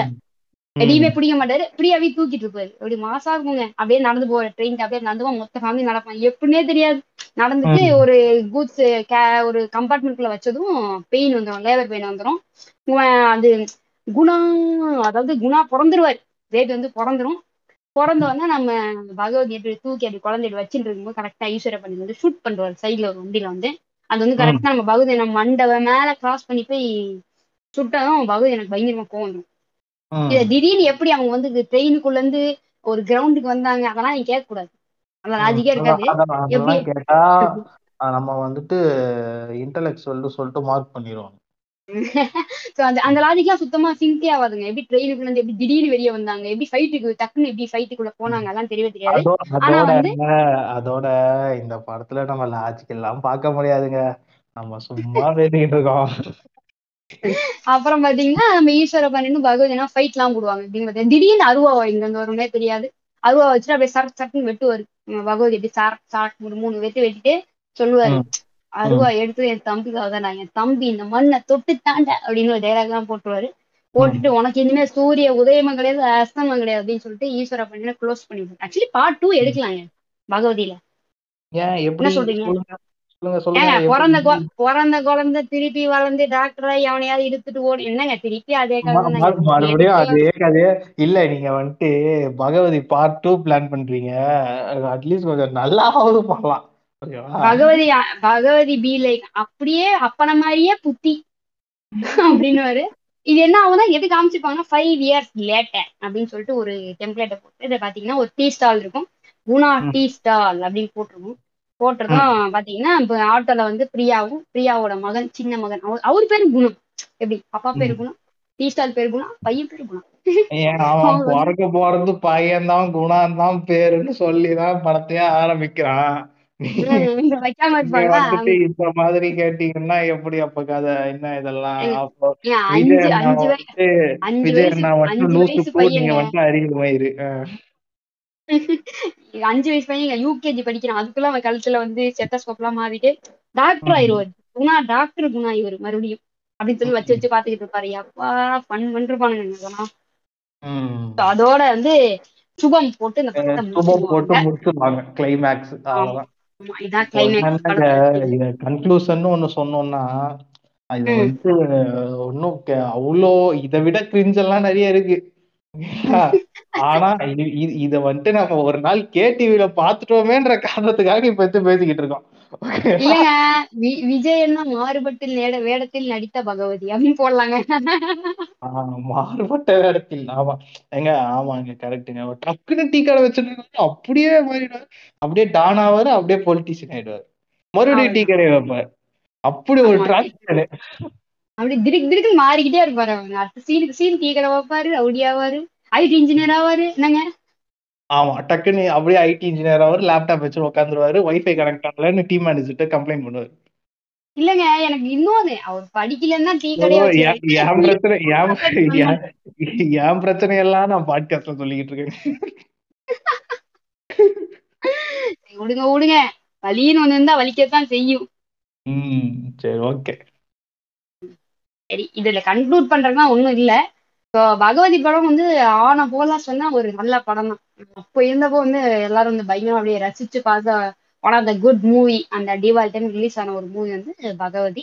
இப்ப பார்க்கும்போது இப்ப நம்ம அப்டேட் ஆகும்போது கொஞ்சம் கிரிஞ்சா இருக்கும் பட் ஸ்டில் நல்ல ஒரு சினிமாட்டோகிராஃபில ரொம்ப நல்லாவே பண்ணிருப்பாங்க. கொஞ்சம் காமெடி மூளையெல்லாம் கழட்டி வச்சுட்டு குடும்பத்தோட என்ஜாய் பண்ணோம்னா பார்க்கலாம் ரெக்கமெண்டட் செய்யற மூவி எல்லாரும் போய் பாருங்க.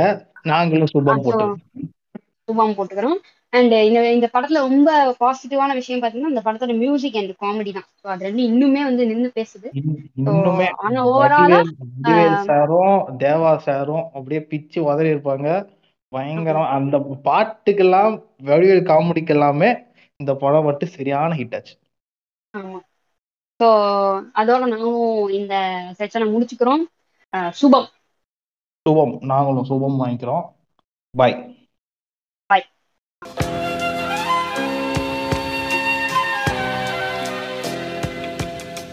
நீங்கள் கேட்டுக்கொண்டிருப்பது உலக உருட்டு பாட்காஸ்ட்.